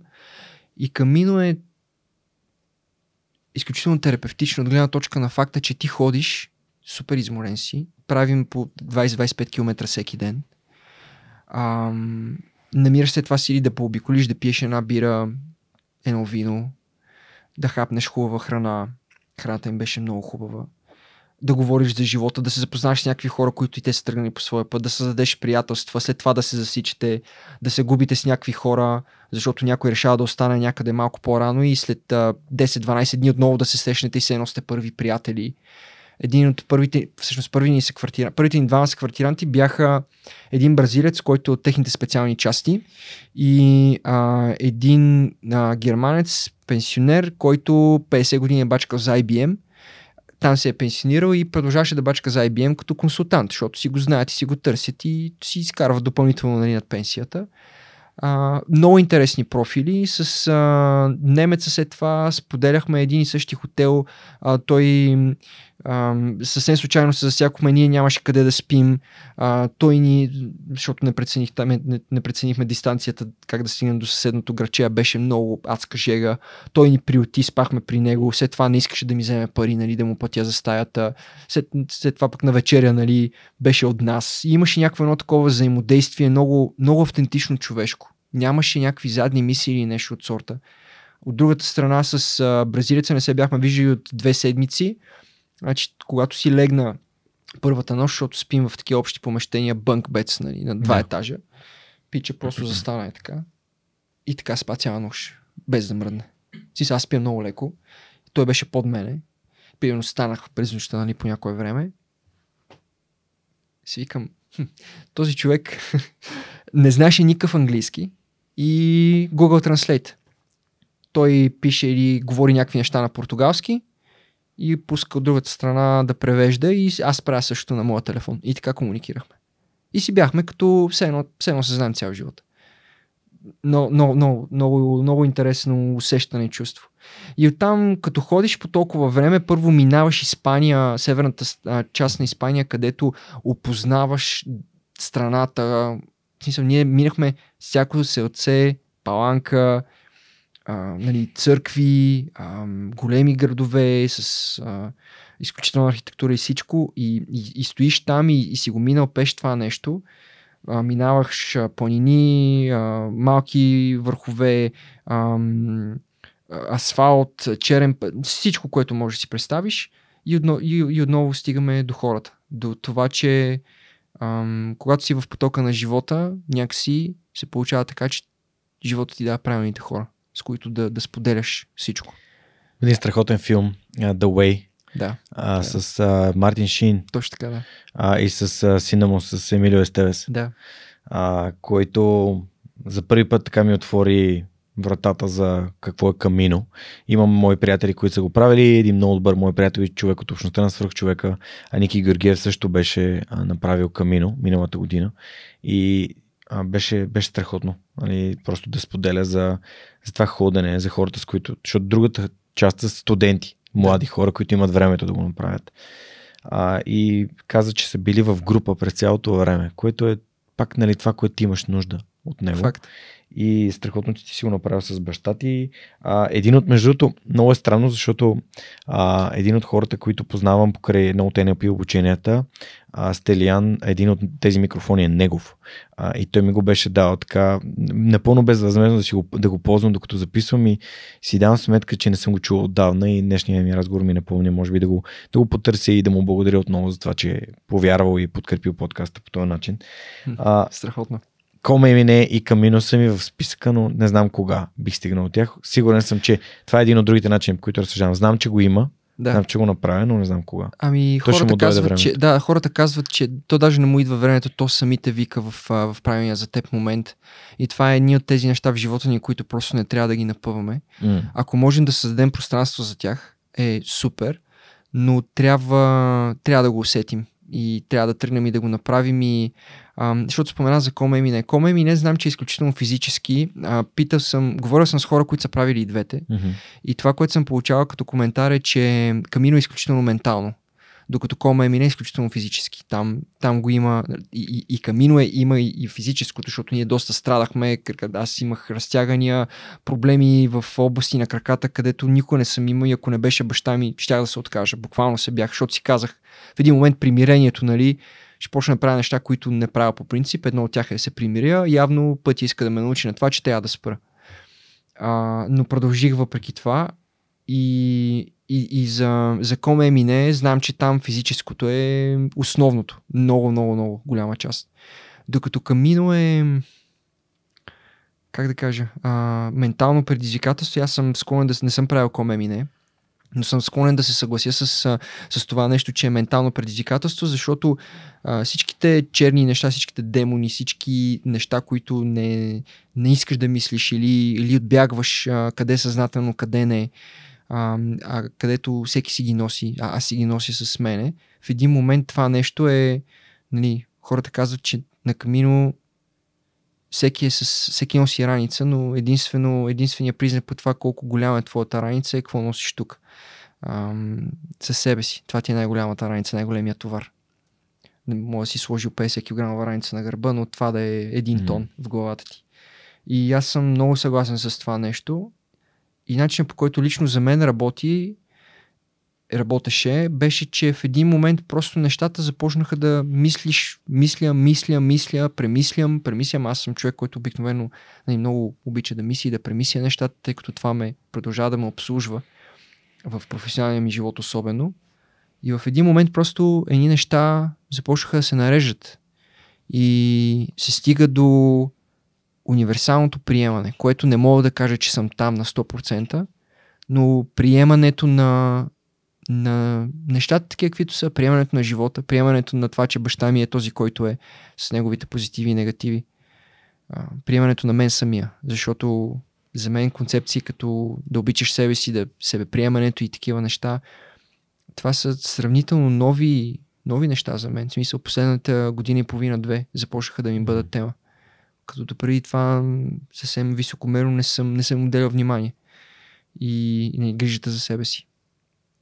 И когато си там и това е споделено с други хора, всички са едни такива много, много добродушни, могат да ти помогнат, ако има нещо, ти дадат някакъв крем да се намажеш, защото всичко те боли, там, каквото, каквото се сетиш и ти също да, да дадеш на някого. Ам, много, е, много е ценно. В идеалния вариант бих искал да го повторя тази година, но в по-кратката му версия да направим португалското, което е 10 на дена. 200 Окей. okay. км е Пожелавам ти успехи, Да. пожелавам да, така да намериш времето и се радвам, Благодаря че ти. а, ти е подействал по този начин. Всеки един от нас прави своето камино под една или друга Факт. форма. А, и такъв тип а, осъзнавания. Аз самия като човек, който винаги е не винаги, но когато Лазар се появи 2013 година, тогава разбрах колко е важно да се грижа за себе си. И да, да обичам себе си и да се приемам. Това е, това е процес, който продължавам да научавам за него. Да. А, така че много ти благодаря, че го споделяш. Тук още няколко неща искам да те питам и да, да завършваме нашия прекрасен конящ към 3 часов разговор вече. На първо място съм си записал след като ти разказа за Алекс Граматиков, който споменах, че така или иначе ми е в радара. А кои са свръхчовеците, които ти би искал да чуеш в подкаста? Хор, хората, които те вдъхновяват и които според теб биха донесли ам, стойност за нашите слушатели и зрители. Значи, споменахме за, споменахме за Сашо. Ам, Михал, ам, Камбарев ли? Камбарев, ако, ако имаш такава възможност. Ако преосмисля а, политическата но, част. Да, но имайки предвид, а, имайки предвид това, което каза, а, има една българка, която живее в, а, в Швейцария, с която сме изключително близки а, от а, чисто бизнес взаимоотношения, Мгм. в последствие и а, взаимоотношенията ни като чисто ниво съветник в последствие. Казва се Евелина Георгиева, тя е а, кофаундър на една компания, която се нарича Прив. В момента те направиха нещо като M&A с една друга компания, но изключително ам, ако можеш да мисля, че има моменти, които си е в България, но със сигурност а, мисля, че, че би ти било интересно да я, а, да, да, да я чуеш в, в някакъв момент. Тя също има много интересна история, която би била, а, би резонирала с твоите слушатели и с а, твоята публика.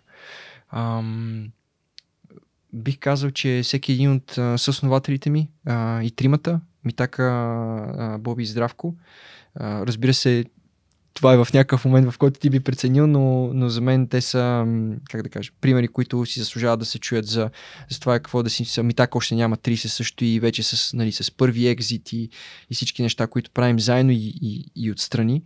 Ам, за Боби и Здравко по същия начин. Ам, някой от средата, който, който не си канил, а, я да помисля.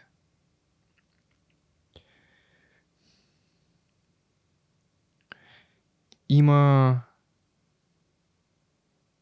има един пич, който се нарича Асен. Заедно с а, съпругата му Лаура а, държат чилхауса в, а, Бакьово. в Бакьово, да. А, Който също е в общността на свръхчовека и също е гостувал в свръхчовека. И... Те са ни много близки приятели. Гостува ли? Да. Асен. Окей, супер. Ти знаеш историята за а, Ал- Аляска? Знаеш ли? Която всичките, че... Еми, когато той отива в Аляска да живее там и да работи в... Отива на бригада в Аляска. Да, да. Да, това е... Асен и Лаура са ни много близки приятели. От... Супер. Даже не мога да си спомня как сме се запознали с тях. Смисъл, дори, дори не си спомня... А, някакво събитие трябва да е било. Мога да ти кажа човек, за, за когото смятам, че трябва да поканиш отново. Кой? И това е Ицо Нейчев. Ага. Ами, моят ментор. да, моя също. Така че... Христо е страхотен. Да. Ами аз му звънях за именния му ден и той каза, че е в Еквадор. Чакам да се върне. Да. Но с него смятам, че наистина. Имам идея за нещо като follow-up подкаст. Няколко години по-късно, какво се случи, какво се промени. Това е, това е страхотна идея. Ама Мен, търся- била много любопитна Да. реализацията й. Търси му генерален спонсор на това нещо, защото искам да правя повече. Искам да правя повече. Супер. И ако някоя компания би имала интерес към това да стане генерален спонсор на а, свръхчовекът. Аз съм си го кръстил Ре, като Да. Ре свръхчовекът 5 години по-късно. А, да, това е идеята, която съм оставил така да ми да, да се появи в точния Харесва ми. момент. Защото обичам да водя тия разговори, а пък с хора, с които вече съм си говорил, могат много да надградя тия разговори и вече има контекст, върху който може върху който може да стъпим и ам, аз го виждам това като раз, разгръщане на потенциала. Но кога и дали, нищо при мен не става на всяка цена. Нищо не става на всяка цена. Да, Христо е страхотен. Благодаря ти. И следващия ми въпрос е, Тео, като един добър търговец, как се става добър търговец? Кои са нещата, които може би подценяваме? Кои са най-големите грешки, които допускаме? И всъщност, ам, какви са твоите съвети за хората, които усещат, че са добри търговци, ама наистина трябва да станат добри търговци?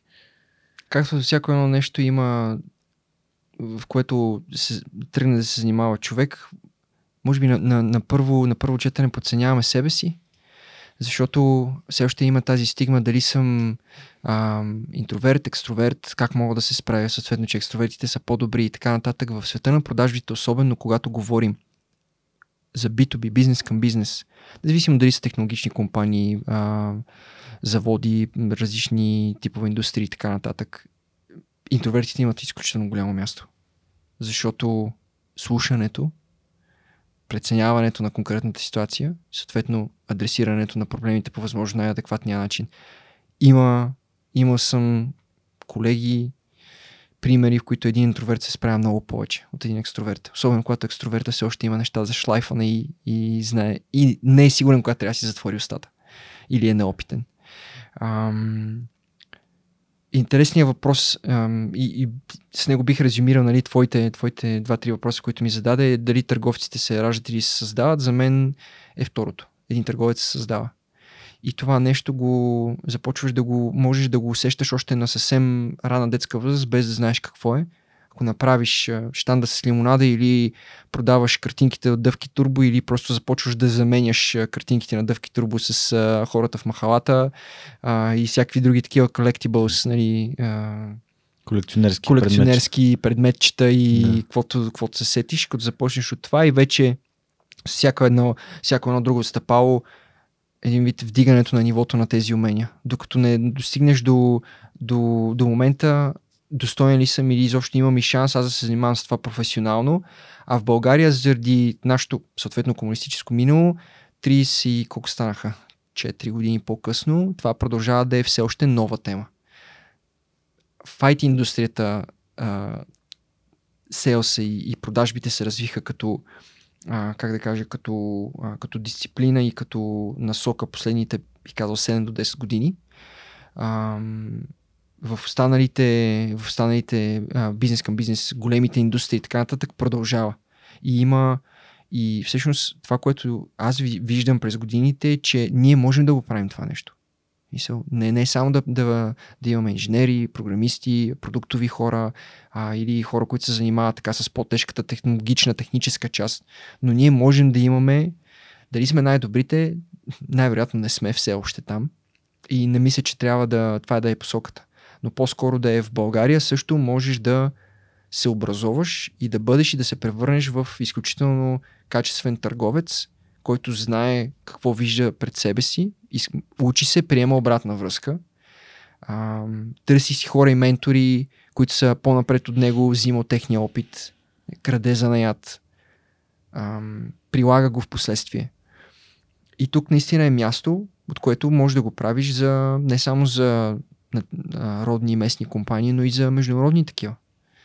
И аз лично, не само защото съм в тази индустрия, основно заради това, виждам и огромен потенциал. Но не само за нашата индустрия, за технологичната, а за всички. Супер. Благодаря ти за този съвет. А, аз самия съм установил, че мога да съм доб... много най-добрият търговец на неща, в които вярвам. Да. Което е Факт. нещо, което може би някои от хората не си дават сметка за това. А, и доста често се срещам с търговци, които са добри търговци поради процеси, поради м- упорство и е, които не виждат защото. Да. Пък защото може да те направи много добър търговец без да си свръх а, опитен в... Налагало ли ти се да продаваш неща, в които не вярваш? Не, защото си дам сметка изначално, че не мога да продам неща, в които не вярвам. Окей, okay. Подкаста мога да продам на всеки. да. По всяко време. Предизвикай се някой път и виж какво ще намериш. Не, не говорим Да, за да, нещо, да. което М. е тотално диаметрално на, На това, което вярвам. на вярванията ти и разбирането ти цигари. за живота. Да продам цигари. Не бих могъл да продам цигари. да, но, но нещо, което е е окей за теб, но, но не го вярваш, виж, виж какво, ти би, какво би ти дал а, този тип опитност. Тук моят въпрос е, окей, какво може да е това нещо, в което не вярвам, но мога да, мога да опитам да продам. Защото нали, дори самото такова търсене, примерно мога да... Да, както и да е. Okay, Да. Ще поразсъждавам. Благодаря ти за тези въпроси. А, еми, Тео, за Много финал, Направихме ли 3 часа? еми, Вау, almost there. А, почти сме Там. там. Е, Още 3-4 крачки и сме на камино. супер. на Сан, Готови? в а, Сантьяго. Готови. А, отворих междувременно Google Maps да погледна Сен-Жан, а, тъй като не да е франкофон и всъщност тия то типа места из Европа, аз, на, на мен са ми непознати. Изглежда много красиво на Ами, снимките. то е едно малко никакво село, но е много, за много от а, пилгримите е а, първата точка, от която се започва. Съответно, затова едно село от, не знам, 500 къщи там колко е, хиляди човека, няколко, се превръща в а, много, много водеща локация. Starting point. аз съм много така географски ориентиран и много обичам така да си... Окей, това е там, това е къде се намира, окей, къде е Пампуна. Повечето хора сещат за биковете, за Да. а, Точно така, да. доматите, за такъв тип Там се правят по уличките. екстремни Да. събития, които се случват на това място. Ами да пожелая успех на Marketstar България. Благодаря Преди малко споделихме, че хората могат да разгледат а, отворените позиции на marketstar.com или да ви намерят в LinkedIn Marketstar България. Да, също. Ам, Да пишат. Да, ако има хора, които последствие кандидатстват за нашите позиции или директно ме добавят в LinkedIn, аз приемам повечето хора, които ме добавят в LinkedIn, нека просто да споделят, че идват от подкаста. Ще се радвам да, да поговорим с мен директно или с някой от колегите ми, ако имат интерес да, да работим или да, да си взаимодействаме под някаква форма. А, и да, благодаря ти за, за времето. Много интересен разговор. За мен е удоволствие. Да, смятам, че а, даването на контекст, когато добавяш хора в LinkedIn или Facebook, а, е изключително така прави добро впечатление, но Факт. не тия шаблонните здравейте, ще се радвам да ме добавите в, моята, в професионалната си мрежа. Да, мрежа от контакти. Ами аз а, това, което бих написал на Тело, ако бях слушател днес на подкаста е а, Здравей Тело, слушах историята ти при Георги, много добро впечатление ми направиха този, този и този конкретен момент, свързах се с неща, които работя и които съм си мислил. Ам, аз съм човек, който имам такъв опит в продажбите или пък съм, искам да вляза в IT индустрията. А, били ми отдели някакво време или били ми дал някакъв ресурс и съвет или били ме добавил, за да мога да ти задам въпроси в последствие. Това, Това, което тук конкретика. направи ти, е един от най-добрите примери, защото ме пита напред за добри примери в, а, в продажбите. Един от най-добрите примери, а той е, ако трябва да го обобщия съвсем кратко, е написал ли си си домашната работа. И все още продължава да се случва рядко, за съжаление, но Знаеш ли защо? Сме Защото свързваме почти. домашната работа с задължение. да. Стивън Кови е, на, е го е кръстил проактивност. И никой никога не ни е учил да. пишеме проактивно домашни. Докато аз си спомням моменти в моето а, учене в гимназията, в които съм, който съм писал проактивно домашни, които са били незадължителни пожелания, така наречените домашни пожелания. Никой не ги пише, защото за какво се занимаваш, като те не са задължителни. А, само, че вместо да бъда поощрен за тях, аз а, не бях поощрен за тях. Да. И съответно, когато това ти се случи, ти си казваш, ми то няма смисъл да го правя. А, за жалост. А, и това може би ни подрива това желание да бъдем ам, да, да, пресег, да, пресег, да се пресегнем с ръка. Обикновено го правим, когато имаме нужда а, а, от типа на Здравей, Георги, огромен фен съм на твоя подкаст, а, а, аз съм в е тази компания, ние правим това, искаме да говорим за това. Да... И аз съм такъв, чакай, чакай малко, кой ти е любим епизод на подкаста? Ами то аз нямам много време да слушам и, и аз съм такъв, окей, нали, това не работи. да. Хора, това не, хора, това не работи. Трябва да разберете, Утвърждавам. че трябва да имате конкретни неща, които са ви направили впечатление, които да са истински достоверни и неавтентичното общуване през имейл, LinkedIn, Facebook и където и да е не работи. То отблъсква хора. Получих съобщение от един човек, който искаше да ми прави Google реклама или там каквото и да е в LinkedIn, което беше толкова шаблонизирано, че аз един вид му отговорих. Моят отговор беше консултация, която хората биха дали пари за нея, но просто си направих този труд. Всъщност, това беше един автоматизиран отговор. Аз бях такъв. Аз си загубих времето. Или дори има хора, на които аз пиша, те ми отговарят с... Аз им казвам, дайте нещо конкретно, защото аз бих ви отговорил с, на този имейл с благодаря успех, Да. защото това е... Аз, ние сме и тия много сме яки, велики сме, искаше да ни поканиш в подкаст. Да, да. И аз казвам, Ами има, хората се учат, това е хубавото, и жената че- продължи. че И аз тези, казах, благодаря успех. И тези така примери, за съжаление ги има, но ги има и другите, които са... Открояват се. Да, Спомням си, Джоро Държаналиев от написали домашната 120 хиляди БГ ми беше казал, когато полагаш допълнителни усилия, когато си пишеш домашното, ти толкова много изпъкваш на базата на, на всички хора други, че а, твой добър пример е просто а, веднага, веднага се откроява. Дали е сред други кандидати, дали е сред други кандидатстващи за каквото и да е. Смятам, че това трябва да бъде а, един от съветите, които хората получават от своите ментори. Бъди проактивен в нещата, които са ти важни. Абсолютно. Тео за финал, Съгласен. разбира се, бихте попитал как според теб да направим България едно по-добро, едно по-щастливо място. Като продължаваме да предаваме нататък и като продължаваме не само да предаваме нататък, но ние да правим, защото сме, сме супер млади. А, имаме цял един живот, как се казва, живот и здраве пред нас и с тази проактивност, за която вече споменахме, с нещата, които ние можем да сбъднем с групите хора, които сме заобиколени, да разберем, че не е нужно да правим нещата сами, а имаме самишленици, ако нямаме да ги търсим, защото ще ги намерим, тъй като когато сме заедно е по-забавно и нещата се случват по-яко, отколкото когато си сам, в повечето случаи. И всъщност да, да осъзнаем, че зависи от нас. Ти си имал възможност си да оставаш и да живееш в чужбина. Аз съм имал също няколко пъти, но когато бях по-малък, не вярвах, че камъка си тъжи на мястото, но също е точно така. И, и мястото България е, може да е София, може да е Разлог Белица, може да е Варна, Бургас, няма значение. Но е важно да, да си определиш за себе си кое е твоето място и да, и да правиш добри дела от там. И да е тук. Супер. Благодаря ти. Уважаеми благодаря приятели, а, Тео, благодаря ти много, че сподели благодаря, в тези три часа а, част от нещата, които са те създали а, и са ти помогнали да си на нивото, на което си в момента. А, това беше Тео Шиков, съосновател на Autobound, които в момента се казват Market Star България. Те правят селза за сервис за големи, за големи технологични компании по целия свят, т.е. те са изнесен изнесена компания за продажби, изнесена услуга за продажби. А, благодаря ви, че бяхте с нас през миналите 3 часа. Знаете, ако този епизод ви е харесал, ако сте намерили нещо ценно за себе си или пък нещо, което би било ценно за вашите приятели и познати, споделете го с тях. Това е най-лесният начин, по който може да ни подкрепите. Другия начин, разбира се, е да станете част от общността на свръхчовека и с малко месечно дарение да подкрепите това, което правим. Може да го направите като отидете на сайта на Свръхчовека и в горния десен ъгъл има бутона подкрепини. И така ще станете част от нашото малко, но сплотено общество, което се приема и подкрепя. Това беше всичко от нас за тази седмица. Знаете, свръхчовекът с историите, които вдъхновяват, достига до вас всеки вторник в любимата ви платформа за слушане на подкасти и разбира се в YouTube канала на свръхчовека с Георги Ненов. Това беше всичко от нас и до следващия вторник. Чао, чао!